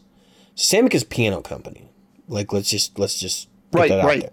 They, they, made all kinds of music musical instruments, but they were making pianos, and that was their predominant seller. Um, they were, I don't think their pianos were super popular in the states, but they they sold other musical instruments in the states and did really well, like organs, and I think uh, they sold a lot of like band instruments, um, special specifically like education market type items. So, um, Samick tried to do this, and they had the Greg Bennett line of guitars. Before that, they had the Samick line of guitars, which is more like Cort, right? Yep. Then they had Greg Bennett, and Greg Yep. Bennett was this like, um, if I recall, they they billed him as being like a designer of popular guitars for like various other companies, and like he had come to Samick to create a line of guitars for them that was very forward thinking. Do you remember the Greg Yep. Bennett line at all? Because I do. Yeah, early 2000s. God, they were ugly. They were all ugly. They they had the wrong appointments in most of them, and it was like just a huge miss. It was like it was like um, throwing rocks through a chain link fence. Okay, and I'm sure they played good, but it was like, guys, you know, you should probably look at your competitors. And they weren't interested in doing that. Okay, and so Greg, the Greg Bennett line died fast. Um, Yep. And so did Samick. Uh, it was almost as though like they were tied in together, and suddenly both of those companies sort of started to dry up, despite the fact they were still producing guitars for other companies. Um, this is Yep. around the time that ESP Ltd like took off because everybody was aware that they were being made in Korea. They had their own production facility and had their own like rules and regulations and was being governed separately and was doing their own thing, right? And um, people liked those. They still like those guitars. I mean, um, even now, the ESP Ltd stuff that was started back then is still pretty popular. Um, so, if it failed for them, how is Cortec going to do this differently? I don't I think I already pointed don't it out, see- but we're going to go into the next. Go ahead. We're, we're going to go into the Yeah. next topic after your retort, and then I think it'll be Okay. pretty clear. This is something I see Cortec if they're going to do anything smart, right? Which you would think they would do things smartly. If I was Cortec, I'd just do what I'm doing. They're selling a lot of guitars by selling them with other brands stuck on the headstock, and then they've got their own brand. Their own brand quietly sits under here, but they still make a lot of sales over here. And pretty much, they probably charge the same amount of money. You know, they just you know, Paul Reed Smith adds a little bit extra on there, and it's sold for a little more money. So I don't think Cortex is going to make any changes on that front. I do. I think I think they're going to keep their guitars going um, as they are. Cort. I look I look for this is my this is my tenure for Cort. Okay. Sure. Cortec is the advanced manufacturing facility now. I can almost guarantee you that within the next 10 years China is going to start spinning up a facility that probably rivals Cortec if not is more advanced. Um, and will be taking contracts from companies like Epiphone and because they already have Epiphone in China. Yep. they've Um, already got I, it. I suspect that that you'll see PRS being made there as well, and also Fender and other companies. Now, PRS will hold out as long as they can because they will want to resist the stigma of being uh, we're in China now. Because they had the same problem, like they kept they stayed in Korea despite the fact that if they'd gone to Cortec, they probably would have saved more money and increased the quality. Um, so it was a whole other thing. I- I would say right now, Indonesian guitars are superior to what Korea was doing ten years ago. That's how good they've gotten because of the because of the new facility and the way it's all being run. However, that's at the mercy of your contract with them. So if you're not paying with for good quality control, you're not going to get it. Okay. Yep. Um, so it's reflected in price. Like it's the same thing we've always said. Like a five hundred dollar guitar is not going to be as good as a thousand dollar guitar. It doesn't matter whose name is on the label. Um, Right. It's just they're they're selling it at a cost, and that cost is associated with, and generally there's not a huge premium unless you're one of the big four on the on the name, right? Um, well, in this case, it'd be one of the big three because Cort obviously doesn't get that premium. So, um, we're I'm gonna hit the next topic button because because we're gonna just get right into it.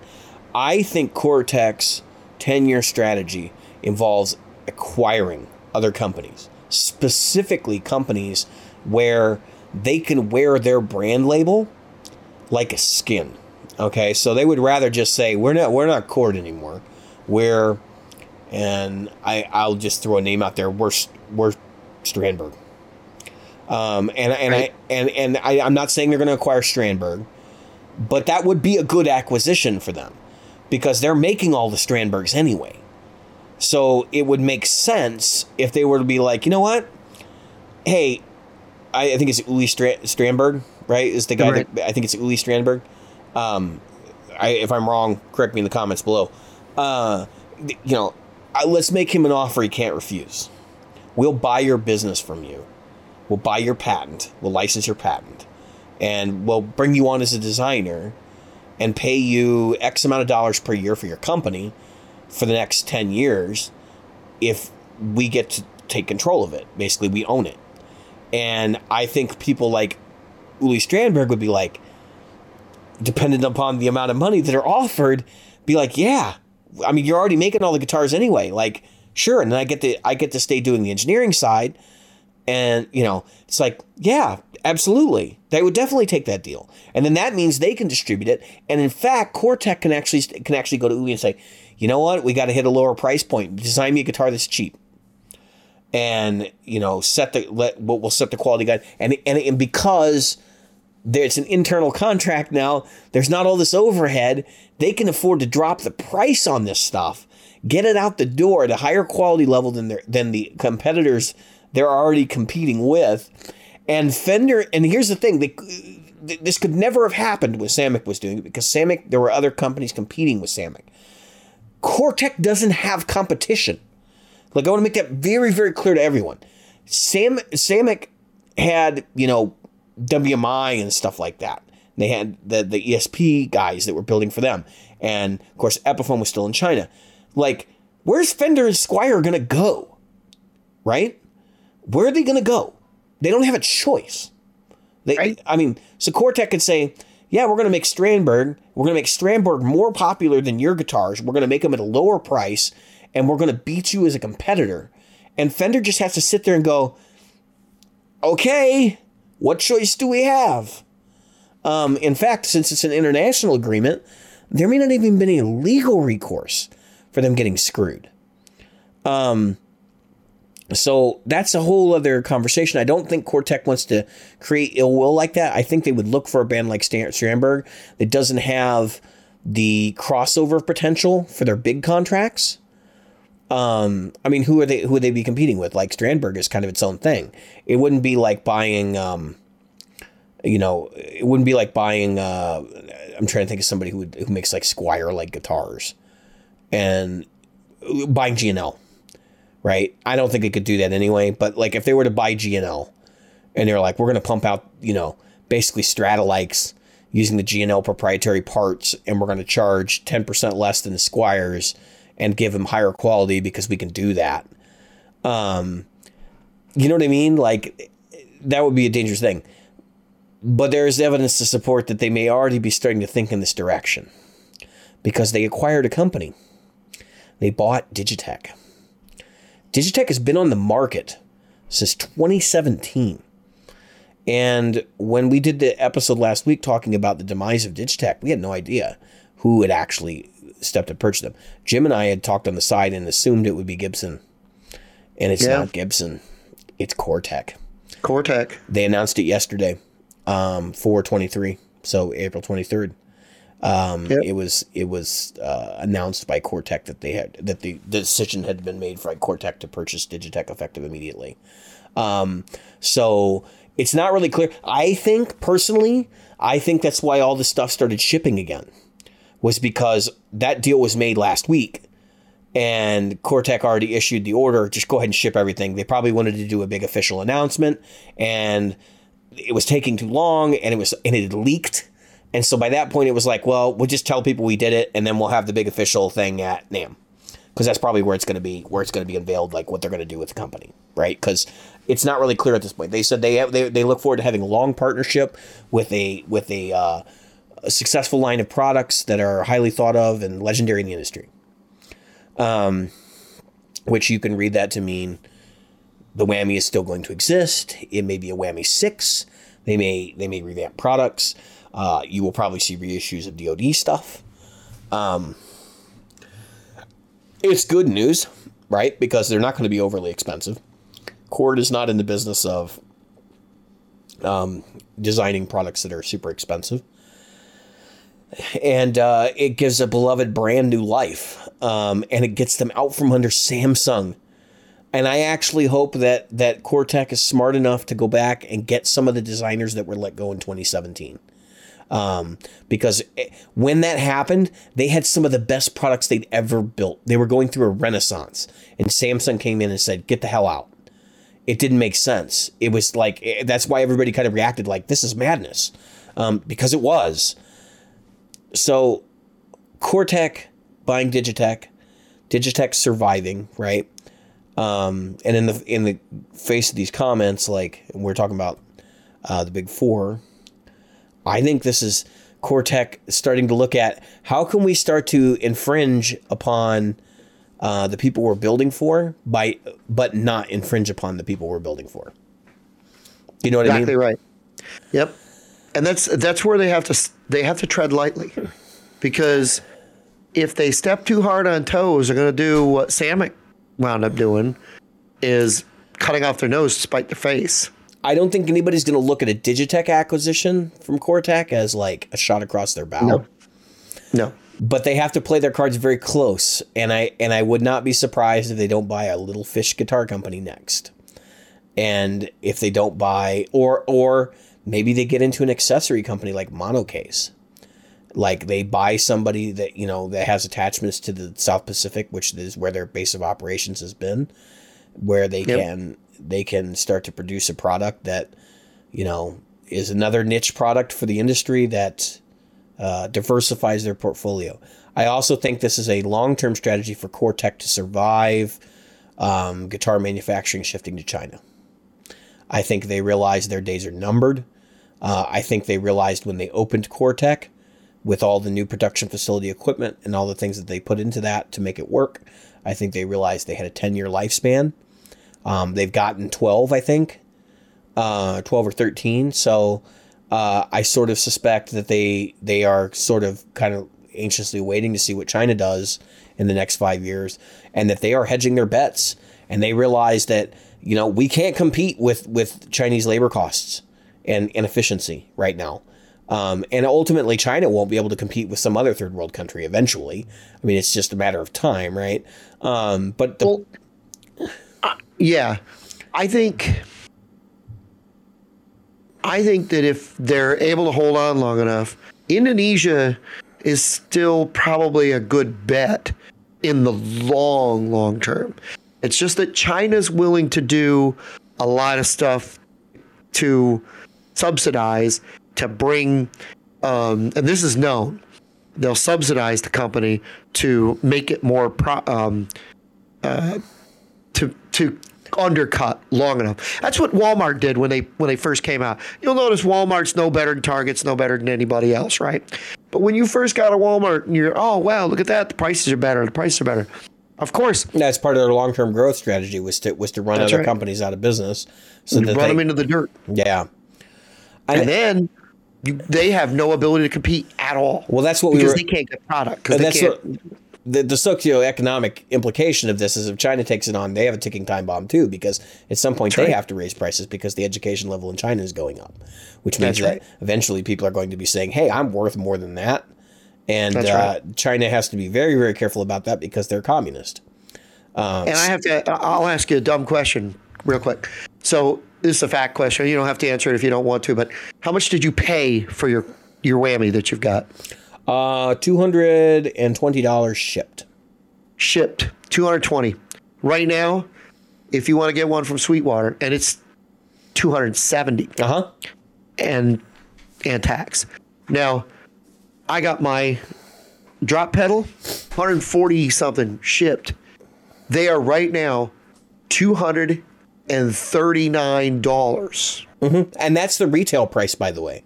So we figure, and I still think this is true, that Gear for Music in the UK bought the last lot of what they thought were the last lot of Digitech stuff and then offered Yep. it at discounted prices thinking they were going belly up. Um, being allowed to do that because Digitech will not they're not going to pursue any pricing agreement if they're going if they're going out of business. And they may have even gotten express permission to do so. And at the end of the day guess what happened they're not going Yeah. out of business but that agreement is probably still null and void Yep, because those those didn't come from Right. Digitech. They came they from came Harman. from They came Harman from Kardon. Harman. So And so you're looking at uh, is it Harman Kardon? it's Harman. Just, Harman? just Harman. It's just Harman now. Okay. Um, so you figure that's a that's an agreement they had with Harman. Harman doesn't care. Um, so uh, um, they're they're able to keep those blown out. So if again, if you're looking for one of these, I still go for Gear for Music. Yeah, Um, for sure. They haven't they haven't jacked their prices yet. They Yet. haven't even. They haven't even. I mean, the prices are discounted from what they were. They're they're Yeah. fifty dollars less than what they normally were. Yep. Um, so yeah, I mean, if you if you're looking for a deal right now, head over to Gear for Music and just buy whatever Digitech products that you can get at discounted prices, and be happy that you can get them at that price. You know what is right. really cool? Because because we talked about um, we had that episode I think it was about six months ago when we were talking about proprietary, uh, the proprietary nature of a lot of the Digitech communication protocols. Um, I look for there to be another trio with the built-in looper, and I Yep. look for them to put an actual MIDI, and I think that they'll have the loop that you'll see the Jam Man line come back this time with actual MIDI, and I have a Jam Man. It'll be really really cool when we see those products come back. I also think they're going to take the engine out of the whammy. I think it's very likely we're going to see an intelligent harmonizer Right. um, right. using the whammy's uh, ability to shift pitches. Yep. Um, now it's been said that even the even the current whammy was developed by a third party, so I don't know if that's true or not. yeah, that's a I- good question. Have a hard time believing that, given the folly that they can't reissue the WH one, and Yep. um, but you know that company was kind of mismanaged for a really long time before uh, before the Renaissance, so it wouldn't shock me. Um, but even like even uh, Josh Scott was doing he did he did uh, JHS did their video about you know the greatest Digitech pedal you didn't even know about. And Right, right, right. So so this was being felt in the pedal world like it was people were like damn like this is a big damn deal because it, it'd be like MXR going under right um, yep. Because they were that big for that long. So I um I'm very very happy to hear that they got acquired. I hope that they either have some level of autonomy or that that Cortec is a good shepherd of the brand, which I think is probably Yep. going to be the case just because they seem to understand the industry pretty well. Like they from a business perspective and how they um, how they've worked, like they've they've done a really good job of working with other brands and not pissing each other off. Because you don't get Yeah. the sense that like G&L is mad that Squier is made at Cortec, even though they're both made there. You know, tributes are made there, and Squiers are made there. So like, I think that's a really interesting situation. Uh, could you imagine like if if um, and I'm trying to think of a I'm trying to think of a similar situation. What if Ford and GM were not actually built by Ford and GM, but they were built by Company Y, and company wide built built both vehicles in the same facility. Okay.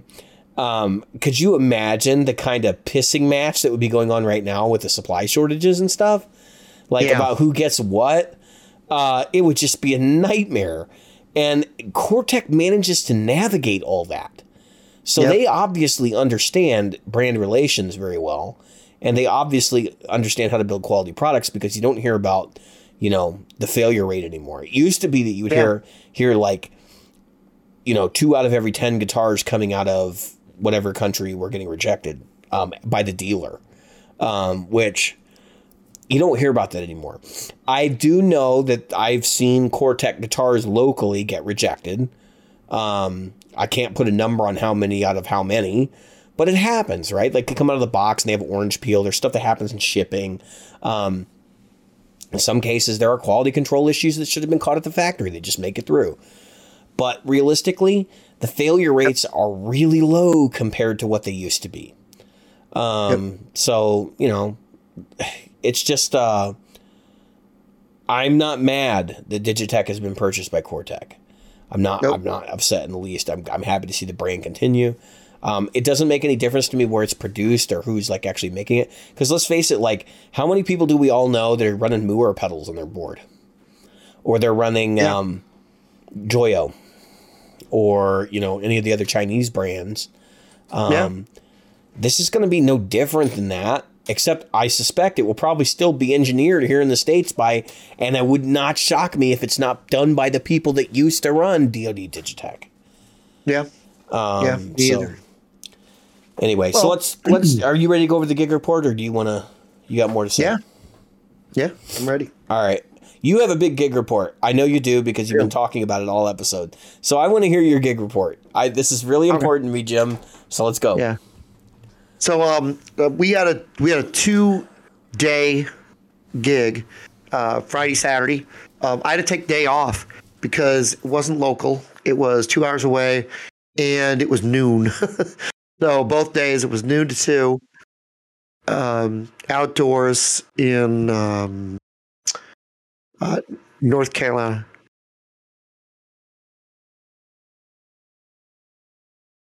I'm sorry. Sorry, Um, laundry was- issues. That's okay. That's all right. Yep. Um, so it was in North Carolina, in the Outer Banks, down by Kitty Hawk. So, um, so we went there. It was a, it was um, for a children's um, uh, thing where you know charity. Um, so we weren't paid big. Uh, kind of, kind of got your gas money, and uh, a couple people stayed in a hotel, and um, we've got a big trailer. I mean, um, so unlike the other bands who came and if they were loud enough, they were loud enough. If not, you know, screw you. So I got to play. I, I took the Marshall. Um, I fed the PA via the um, torpedo. yeah, Captor X. sounded great, but I took the Marshall and I was able to crank it. That that's as loud as that Marshall's been for two hours at a time ever since I've owned it. Um, 80 degrees, hot, not a wisp of cloud in the sky. I'll send you pictures. Um, and uh, beautiful though. Um, a light breeze coming off the ocean. Um, if anybody's familiar with that area, um, you've you've got a strip of land that's like out into the ocean, but there's also ocean inland. So it's like a big, huge, almost bay, but it's not. And so this, it, it's always destroyed every now and again by um, hurricanes that go Right. through. Um, it's like, okay, we flattened that. We got to rebuild. Um, uh, so anyway, the ply the plywood business is is abundant there, um, at least twice a year. So um, it was it was really nice. It was really fun. Bikers because it was a it was a motorcycle club thing. Um, Christian motorcycle clubs. And so my co-guitar player had his Les Pauls. I had my Les Paul and my Strat. So here's here's what I found out live. You can't mix the two. It's just not fun. I needed I didn't put a boost pedal in front for the Strat. And because it was using the Marshall, I had to use the two master volumes. Um, I've got the CR40. It's got two master Right, volumes. right. I'd have one set for the Strat, one set for the for the Les Paul because it was completely different. Um, my uh, I had the Digitech drop um, that I had added into the into the mix, and I did that. I mean, that was the first day I was really using it for any length of time outside of rehearsal. Worked great, um, and uh, we we played. Um, you know, the the area that we looked at was maybe seven or eight acres. So really big area um, as far as the, um, uh, the the little, and then it was like hundred acres beyond that. It was all flat, and so you had nothing to bring your sound back to you. It was just you projecting that sound out, um, and uh, you had street noise past the the several acres we were at. Um, a few hundred bikes. Um, and there were cars and you know vendors and everything else. So and we were by a trailer park. It was funny because it was like it was like a empty area behind us and a trailer park off to the side. Um, so and i always called that. I I texted um, uh, someone and i said uh, so there's there's uh, hurricane food over here. That's what hurricanes like to eat trailers um, and then there's you know uh, the other stuff so but it was fun and it was exciting. Um, uh, I we wore black because that's what we had. Let me give you some advice. So I had sunblock 50 on. I'm actually sunburned. You can't, the lighting doesn't show, but I'm burned. Yeah, here. I can tell you're you're a little red and pink in certain places. yeah, through the face. Uh, but it was it was so much fun. If I turned off the lighting, you'd, you'd see it more. Um, and uh, so uh, anyway, but I did bring the you know I was I was smart. I brought my sunblock. I brought water, um, and uh, stay hydrated. Uh, I brought I drank sixty ounces of water on the way down. So let's just say that I'm glad that there were nice clean porta potties there available. Um, uh, I made it through the gig, um, and then. Uh, it was it was a lot of fun. They fed us. Um, they gave us water. It was really nice of them. Uh, I can't commend them enough. But uh, musically, the Les Paul just sings it, that open air. I Every, can tell everything at that volume just sings though. I mean, just sang. I mean, yeah, there, it was the the the Strat sounded great. I love Strats, but the, it, was my number one Les Paul, the one that's not hanging up. That's the empty hook there. She's in. Uh, he's in the um, the house, and it's got uh, the the badge on there that I put on it. Um, not on the guitar. On the I put a sticker, uh, my first tour sticker, I suppose, on it uh, for that um, thing. And anyway, on the on the case, and uh, the the guitar really showed me why it was my number one. It just was what it did for me. Everything else, but I can tell you, my feet hurt, my legs hurt. Yeah. because you're not used to being standing out there 80 degrees i was wireless was running around i'm a very uh you know not standing in one place kind of musician and uh also i'm surprised i've been talking this long because i gotta be honest with you i so I sing all the high harmonies and I sing any of the high vocals that, that come along. And so if there's a high part um, that that's in a song, I sing the high part. Um, the, the the other singer, his voice comes down, I come in. I'm like the auto tune, and then I sing my part, and then he takes back over. There's one song in particular. It's fun because uh, we do um, my own worst enemy, you know, a song by Lit, and um, so he's singing the you know, I you know, kick myself in the ass or whatever. I don't even know the words to be honest with you. sleeping with But your then I go, um, tell me why. you know, I come in for that. And I sing all that high stuff. Mm-hmm. And then he come back in and he'd sing. and you're, and then he goes, gone, gone. so that, it's, it's fun. And it was a lot of fun. And it, and it um, uh, I think the most important thing that I took from it was I was prepared preparedness, preparedness, preparedness. I got there. I had, um, I had my uh, torpedo, but I also had a microphone. Other guitar player forgot his microphone day one. Second day, he brought his mic, forgot his mic stand. I had both of those things. That's two hour ride down, two hour ride home. You're not running back to get it. Um, I overdid everything, and luckily, I never broke a string. I didn't dehydrate. Um, I felt good. I ate very lightly, and I ate uh, fresh fruits and vegetables um, to stay. You really, you really have to watch your nutrition on gigs like that because Yeah. you can you can eat the wrong things and feel like garbage on stage, and it's I, it's awful. Yeah, the last thing you want to do is have to, you know, yeah, don't eat a cheeseburger right before you go onto a stage that's like eighty five degrees out and like humid. You know, I Yeah. I, don't ask me how I know because I can tell you that story and it was not fun. Um, Yeah, I did not go to Taco Bell. Um, so lots of fun. I I recommend uh, uh, that kind of thing for you know if your if your band is going to do it, um, and uh, it it it felt uh, it felt fulfilling. But the one thing I wished I had, and that's why I got the guitar, the acoustic, was I wished I had an acoustic because I kind of tried to use the Strat for acoustic sounds, and it was okay and it filled in. But it was not an acoustic and it didn't have the same feel. So I'll just say that.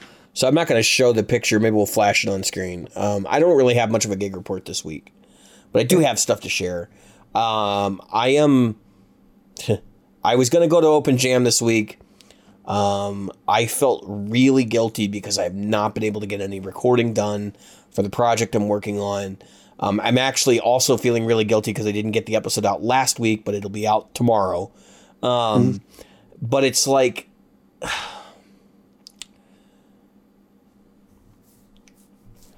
I took the t- I took the night off, right? And I sat and I recorded, and I did like 32 takes of rhythm for the song, and um, I'm doing punch-ins and stuff too, so it's like not that big a deal. But I thought I'd start with a really good take first, and then do punch-ins on that. Right. And by the time, because I just kept getting interrupted, by the time I got done, like I was sitting there with 32 takes, and I was like, I'll come back tomorrow and I'll work on it. And um, I didn't come back to the next day. I came back on Sunday, which is two days later. I had a rehearsal on Saturday. Which she ran through all the tunes. Realized that you know we really need to get these things committed to recording because then we can then we can rehearse them better and we have better idea what's going on um, instead of you know kind of feeling out some of the arrangements and stuff. Um, and had a big discussion about business plan and name, which hasn't been cemented yet, but we have some. We're getting closer. Um, and kind of sat down and like one of the things that was told to me, and I, and and I share this with you know, good faith from from uh, my my songwriting partner Tony, um, that that this is cool. So I'm just assuming it is. But you know, we were talking about business side, and he was like, "Well, you know, we can take, we can go and we can have somebody else mix this stuff." Now, originally, I was going to mix it, and because I've spent so much time on this project already, um, and done all these like rough mixes and stuff to to get through the recording process, I'm starting to realize I'm way too attached to, to this at this point to make good decisions about what things should sound right. like. And so we are going to farm this out. And at first I was like all excited about it because I'm like, okay, we'll just pay somebody to do it. It takes it all out of my lap. But then today I was thinking about it and I started as I was starting to record and I was like, well, what do we give the, the mix engineer? Do I give him dry guitar tracks? Do I give him DIs with no effects on them whatsoever? And assume that he'll do a good job with my guitar sound? And I started having a mild panic attack because I'm sitting there going like, that's the only thing I have control over. Like in in right. all reality, like when I play as a player, I can't tell the drummer how his drums sound. I cannot tell the bass player how his bass sounds.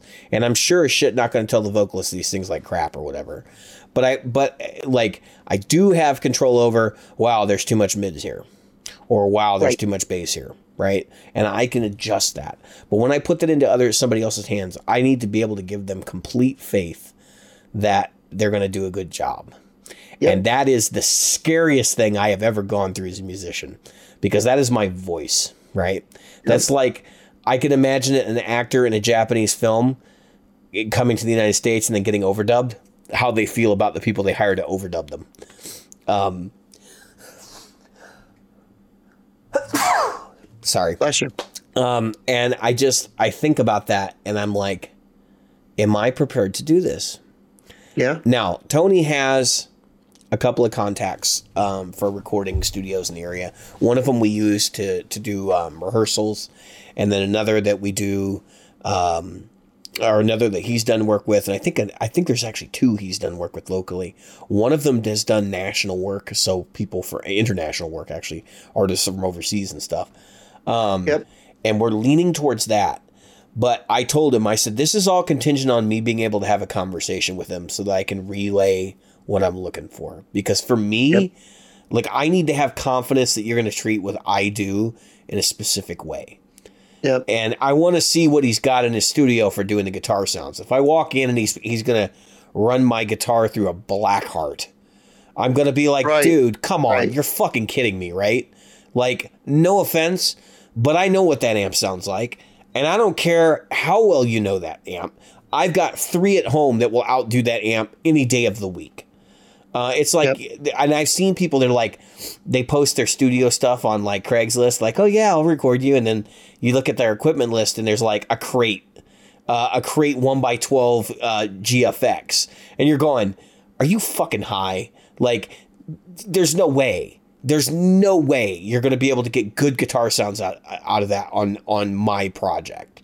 Not the kind of sounds I'm after. You might be able to get some like grindy death metal kind of tones out of it, but you're not going to do classic rocky like you know 70s uh, Iron Maiden kind of stuff, right? Like that's where I'm like, come on, man, for real. So, um, and then I'm gonna ha- I'm gonna approach that conversation with the, the three studios that we interact with and be like, look, if you know you're gonna be reamping my guitars, let me bring my amp in. I don't care how you mic it. I don't even need to be here when you do it.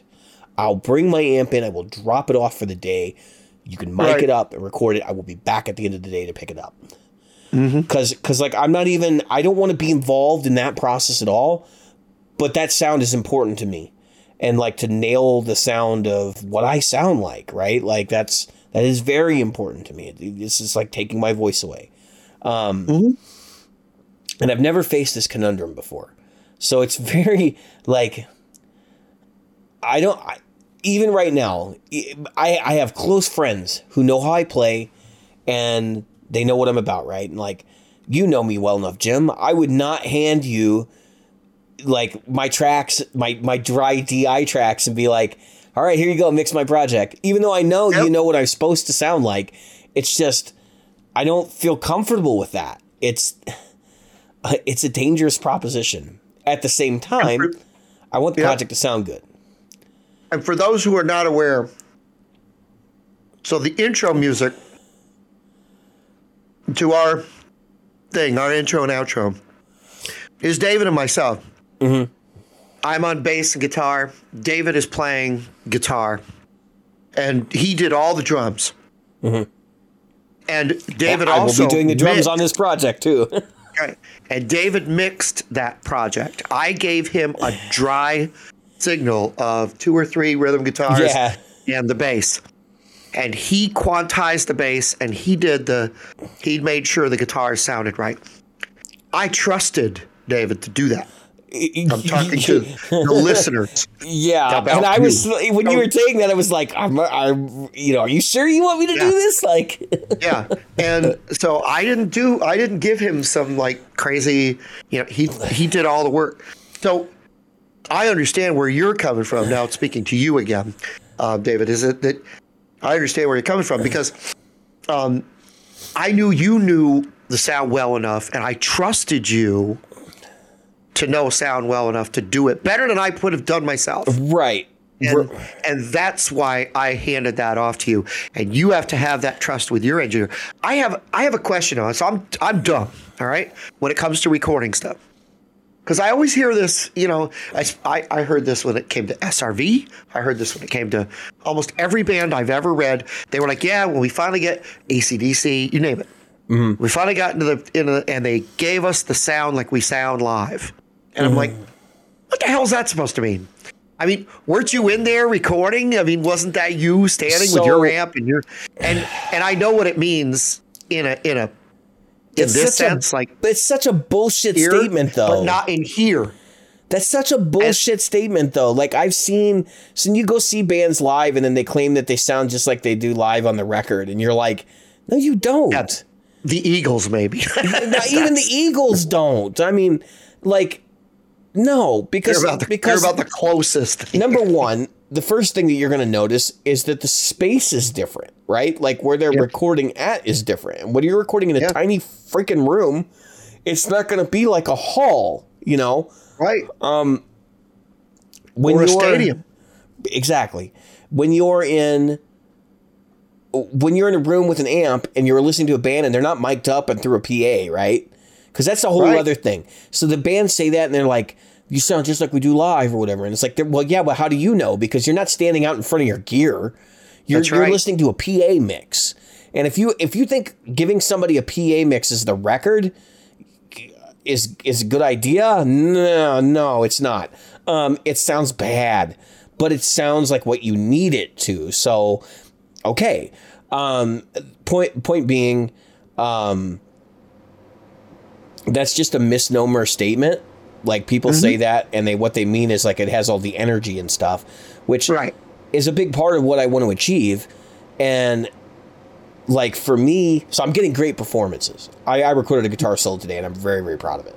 Um, and I and I did the rhythm ta- I did the rhythm track and the guitar solo. I did the rhythm track first take. I was like, let's go. Just did it. And then I was like, okay, so there's there were two measures I had to correct in the whole in, in like a five minute song.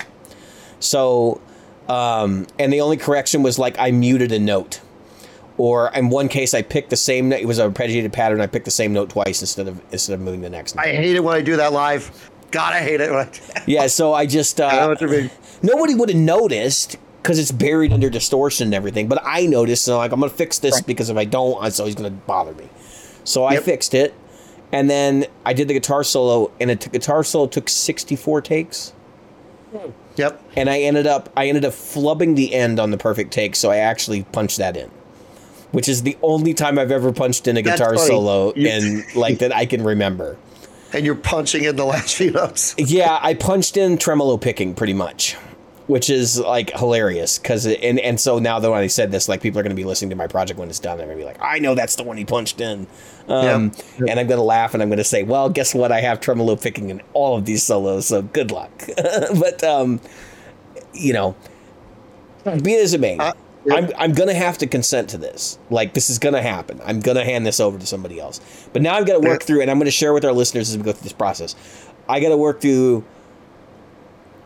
Do I give the guy DIs with the preamp effects on them? Like I use Univibe for certain choruses, um, and and I'm using Univibe on a solo. Do I give him the track with the Univibe already on it? And like, how do I note to him like where I want certain effects? Because I don't want him to have complete control over that. That's part of the songwriting process for me. That was the part I was going to ask you. So that's the part where I'm, I'm like an idiot. So I remember um, uh, an interview with uh, what's uh, Alex Lifeson. He was talking about early um, time when they, uh, what was their longtime producer Tony something or other, um, who told them that he wanted to remove, uh, he wanted to come in dry, play it dry. He'd put all the effects and blah blah blah. When you hand over to a mix engineer, you've already done that production side of it, haven't you? So you've done the that all the, the mix engineer is doing is finding levels and, and EQs, right? No, no. So they're putting they're No. putting effects on there. Mix engineers were- basically create the sound of the band. Okay, so like you watch enough. Um, I'm sure you watch a lot, a lot of Rick Beato. You because you've mentioned him on the show a lot. Watch some of his things where he talks about mix engineering and how the um in the in the 90s bands like Rage Against the Machine, Korn, uh, yeah. all all these bands were getting all of their mixes were sent to basically like three dudes, right? And those same three people were basically using the same kick and snare samples to mix with their existing kick and snare samples and they were using the same amplifiers for all of them. So like everybody was using That's the same they they were all same. getting piped the same dual rectifier or a triple rectifier in the studio with the same cabinet with the same microphones probably never even moved because it became like an assembly line. You just pipe that stuff through there because you knew it worked.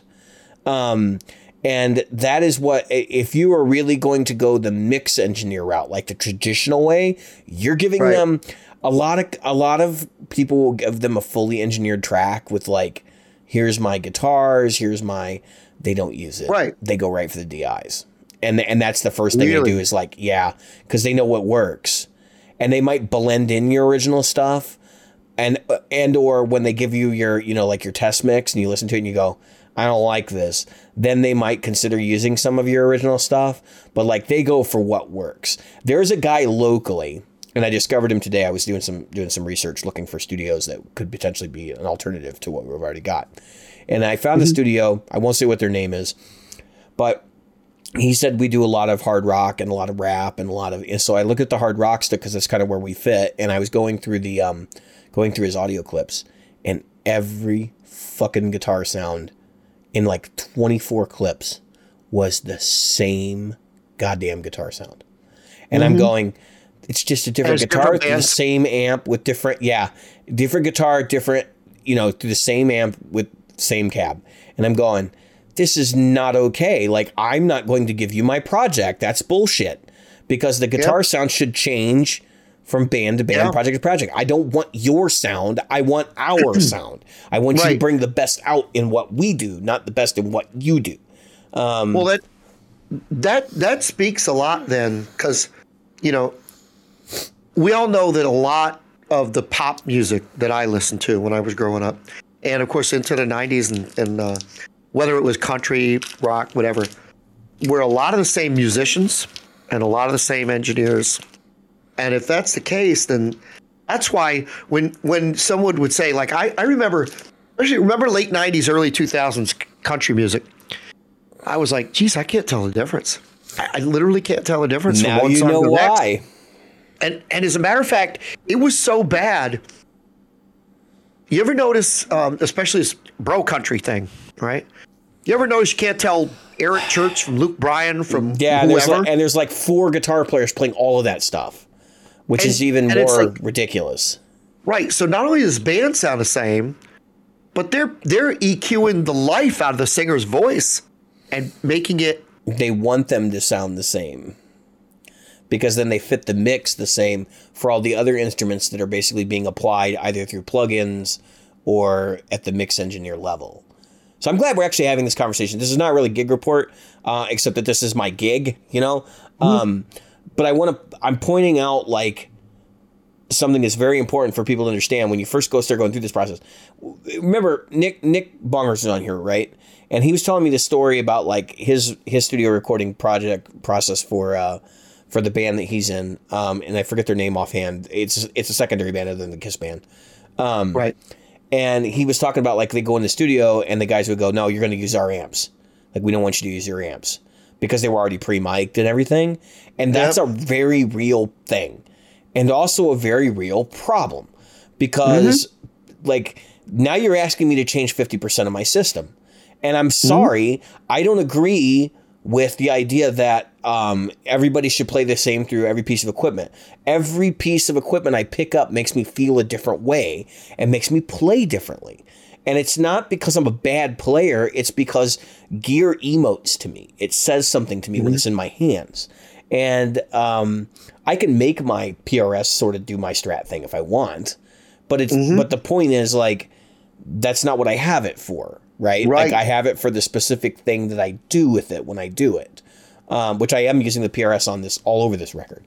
Um, so I don't want to think- ever end up in a situation where somebody's like, "No, you're going to plug into this PV Classic 50 because we know it very well and we've got it mic'd up." Pro-. It's like, no, dude, I'm paying you by the hour. Give me an hour to mic up my amp properly, record some sound samples, move the mics around. I'm not, I don't record stereo. I don't even give a shit about that. Like, we're not going to put a 57 and a 9 or 409 or 904 on, or, you know, or 906 on it and a 421. Like, you're going to use one of those three three mics. Just use one of those. It's fine. Or, or a Royer mm-hmm. 121, six inches off the cone. Like, just, mm-hmm. just pick one. Like, I can go with any of those. And whatever sounds right in the room, right? And what gives you the most the most signal level and broadest Yep. spectrum of frequencies that you can adjust in post to make it fit the Right. mix. Because like I and, and if, if it comes down to this one of these things where the guy's like, well, what do you want to sound like? Right? Like, what do you want your guitar to sound like? I'm going to tell him, I'm going to be like, look, I want it to be a mix of Eddie Van Halen, uh, Robin Trower, and, and Jimi Hendrix. Like, if you can do those three things and give me sounds that are kind of like in that ballpark from the amplifier on the record, Right. I don't care if the band sounds like that. I'm, I'm just saying that's what I want my guitar sound to sound like. Like, exactly. and I can give you specific songs too. So it's like that's not a problem. But the question is, where's your level of expertise? Can you do this? Or are you just going to take like whatever Fender amp you have lying around, turn it up to ten, and and uh, cut all the bass off so that you can hopefully get a good distortion sound out of it? Because unfortunately, a lot of these places are running shoestring budgets, and that's like right. I, I if I, if I walk into your studio and you're like, "Oh, we're going to record here," and I tell you I'm going to play hard rock music and I'm I'm familiar with Mesa Boogie like style amps, And the guy goes, "Well, we've got a Fender Twin, and we have." Um, I was thinking like a Marshall's even too close, but like a Fender Twin, and we have a a four by ten Bassman. Yeah. And you go, how are you going to give me my sound out of a Fender Yeah. ten or, Twin or a four two? Uh, let me get my dual rec out of the truck. You know what I mean? Like, and then they're like, well, no, we want to do that. Could you imagine? Like, that's your that's your sound. You're not going Right. to get the sound of a dual rec out of a four x ten Bassman. It's just not Right. going to happen. and that's what that was um uh Lifeson's complaint when they did that to him. Yeah, because that was the time period where his guitar got really dry, and right. they you started using solid state amps. That was Grace Under Pressure. Yeah. And, uh, you know, the, um, the, the one that, um, had the big, the big money was on and that type of thing. Um, Power Windows. Uh, the, it, it really did take Alex Lifeson out of what he was to, to people who listened to him. I felt like it was a mix Oh. engineer trying to turn when I listened to that stuff. It, it felt like a mix engineer trying to take Rush and turn them into new wave. Yeah. And it was like they're doing this because they're trying to market this band in a very specific direction. And you wonder was- if that's almost at the like the request of the recording company rather than you know the record company rather than the band because it was like aesthetic. Yep, it was an aesthetic choice, and I don't mean a physically aesthetic choice. Although they were playing Steinbergers and stuff like that, which is kind of aesthetic, but physically. But I mean aesthetic as far as like an aesthetic sound, like you said, trying to make them sound new wave, trying to make them sound, uh, you know, which which that's a rock trio. That's a that's a progressive rock trio. Like Yep. that was a mistake. big. mis- You know what I mean? Like that's not. There's nothing you can say about that that was like, that was a good idea. That was a mistake. They and and quite in point of fact, um, I would have tried to get that record remade. Like I would have said, you know yeah, what? remixed. Let's let's just take my DIs and go do it over here ourselves. And in that way, maybe if we, if we end up, I mean, we're gonna blow money on this, but if we end up going through this process and I'm not happy with it, I'm gonna I'm gonna be a dick about it. And I'm gonna be like, look, I I Right. Let's take all the other stuff. Let's ask let's ask for stems of what he's done, and I'm gonna do the guitar tracks myself. And that may be that that may be what ends up happening. But I'm I have a feeling I hope so. if we're if we're putting money on this, I'm just gonna walk in and be like, look, dude, let me let me just come in. I'll bring you my cab. I'll bring you my amp. I can I can even let you pick from what I have.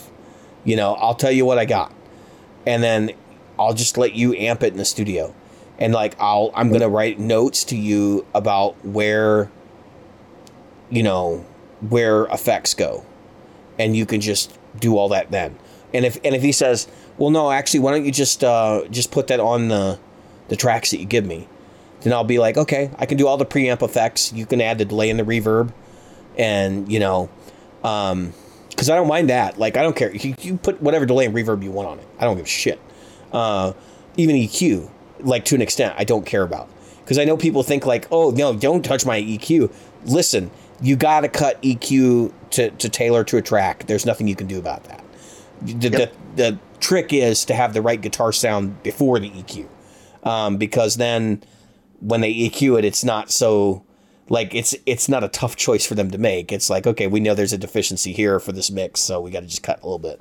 Um, but also that even though you can you can apply massive amounts of EQ to a track, the guitar sound is still the guitar sound underneath. You're just you know you- you're just cutting away like it's that you can still tell like if you took Van Halen and and and added a bunch of bass back into it and then like cut out some treble and stuff like it's you could still tell it's Van Halen's tone. You're you're still Right. going to be able to tell that out of that track. It, people seem to think that like you can use an EQ to radically change things unless you're doing drastic things to the mid range, which they're not going to do in a production environment like that. Um, you're not gonna you're not gonna destroy it. So it's just a matter of like bringing the equipment to them and being like, here, let's let's mic this up and let's do this right. And if I have to pay a little extra to, dude, if I have to pay to to bring my amp in and have him mic it up, and then run all my tracks through it for DI, like I'll do it. I don't care. It's an extra. It, what's it going to cost me? An extra hundred bucks. This is an extra hour of time or whatever. Like it's not a big deal. We already know sort of where we're going to be at cost wise because it's a five song EP. It's not going to be horrendously expensive, but it's you know there's going to be some money, and I'm going to pay half of it. So, um, I want it done right. I'll pay the I'll pay the additional money that I need to do to get it done right. So that's it. Um, but for any of our listeners who've never done this, like these are interesting things that you've probably never thought about. Like putting your faith in somebody else that they're going to take your song and your performance and your voice and do it justice rather than um, just try to churn out a product that sounds like, you know, some specific rock act. Um, case in point, like, just to talk about the mix engineering thing, one more step before I close this out here. I mean, think about, listen to those records from like anything really from like 1998 to like 2005. Guitar records, specifically rock and metal. You will hear, and it is, it's got to be the same goddamn triple rec on all of that stuff. Um, even Rage Against the Machine. I mean, you listen to those records, and they're very clearly not Marshall JCM 800s on some of those tracks. And you're wondering how that happened. It's because they they were sent to a mix engineer and he took the DI and routed it through something else. He might have the 800 mixed in there, but there's something else there too in a lot of those tracks. And like the Korn stuff is all dual recs and triple recs, and they all sound identical. And the the Wes Borland sound from Limp Bizkit, it's the same thing. And it's because those bands were providing sub they, and to to the mix engineer subpar uh, guitar sounds for mixing for the appropriate mix, and he had the ability to just say, "Screw it, we're gonna go through it through this through this amp because I know this works." And you know they don't in their in their situation they were contractually obligated for the mix engineer to have final say. So the record company signed off. The band didn't say shit which is one yeah. thing that people don't understand is that it wasn't like the mix engineer sent it back to the band. The mix engineer was the last step in the chain before mastering. The band got to say it mastering. And basically at that point it was already a done deal, you know. Um, so it's like tough shit guys. This is the, this is it, you know, it's coming out. Um, and quite frankly, I think everybody would listen to those records and think they're well produced they, they sound very, very fucking modern and like fantastic. Uh, way over the top, even overproduced, even. And that's a sound now, you know? Yeah. And it was it a is. very specific sound based on a very specific set of techniques done by a very specific set of people over and over and over across many different artists. um, in fact, if you Google if you Google around, you can find out who those people were. And you can actually pass your mixes to them and they'll do what they were doing. Um, which is pretty wild. But but because uh, I looked into it a while back. They they charge quite a bit of money, to be yeah, fair. But if you want to sound just like Korn in nineteen, you know, 1998. Yeah, 1998. Yeah, send them your mix, and then like you'll get you'll get back Korn in 1998. Um, actually, um, one last aside. So so um, Billie Eilish, who came up with the Coachella conversation earlier, people like love Finneas, her brother, and his production on that first record, and they're like talking about like how he recorded this at home, and it's so amazing. First off, almost everything you listen to now is probably recorded at home. Um, right. The reality is even the demo process for the most part, unless, unless it's a live band like playing all their instruments in the same room, it's probably done in people's home studios. Um, the, the technology has gotten that good that you can, for a few thousand dollars, have a studio to get your instrument recorded in the most professional way possible in a repeatable yep. environment. Um, second off, what they don't realize is that Finneas was not the only one to win a Grammy for that record there was a mix engineer. And I can almost guarantee you that the mix engineer made that record. Um, because they're still doing that stuff. right? You ever wonder why all the pop records sound exactly alike? Right. They're getting sent to the same mix engineers. Um, so that's why that's why I think it's funny that he got all the credit because I'm like nobody knows what he actually turned into the mix engineer. Like the only people that know are the mix engineer and the recording company, um, Yep. who probably made the ha- who probably made the handoff. Now they they knew, herself. they knew there was enough there when they got it from him to make her a marketable, you know, commodity. So they got good talent people that understood that. But whether his tracks were like demo quality or his tracks were like what's on the album, which I suspect they weren't, uh, is a whole different thing because they got passed off to a mix engineer. We will never know what they sounded like before that happened. Right. So, just that's just food for thought. Well, I think, um, I think that they did that decision to let people believe it was him. Uh, that's a marketing decision. Absolutely. Right. Because it it shows look at look at what this young person did all by themselves. It's the very it's the TikTok, youtube It makes her. What do I call it? It gives her credibility, and it gives him Yeah. credibility. and it it puts her because she's on their level. They can they can look at Billie Eilish and, and project themselves on her. Right. That's what people do. Exactly. Exactly. So it's not. This is not a problem. Like I'm not. I'm not Yeah. railing against. It's not Bill- terrible. I- oh no. I'm not. I'm not railing against Billie Eilish or anything. I want to make that very clear. I'm just saying that like that whole thing is sort of a myth. That it was just him and her that made that record. There were a number of other people involved in that process, including a mastering engineer and a mixing engineer and A&R people who were probably making suggestions before the album came out. Maybe they went back and they actually retooled some things. Like I'm willing to bet that there is a lot more story there than people recognize. Um, and the funny thing is, when you compare this to the way ban- bands used to make records, like, let's say you're Black Sabbath making Black Sabbath, right? The first record. Yep. Do you think there was a producer in the room that was making suggestions about what the record company wanted? Or that the or that the record company was involved in that recording process making suggestions about what Black Sabbath should do? Do you think that record specifically, because I'm sure you've heard it, do you think that record had the studio or had the record company involved in it? They would never have put that record out.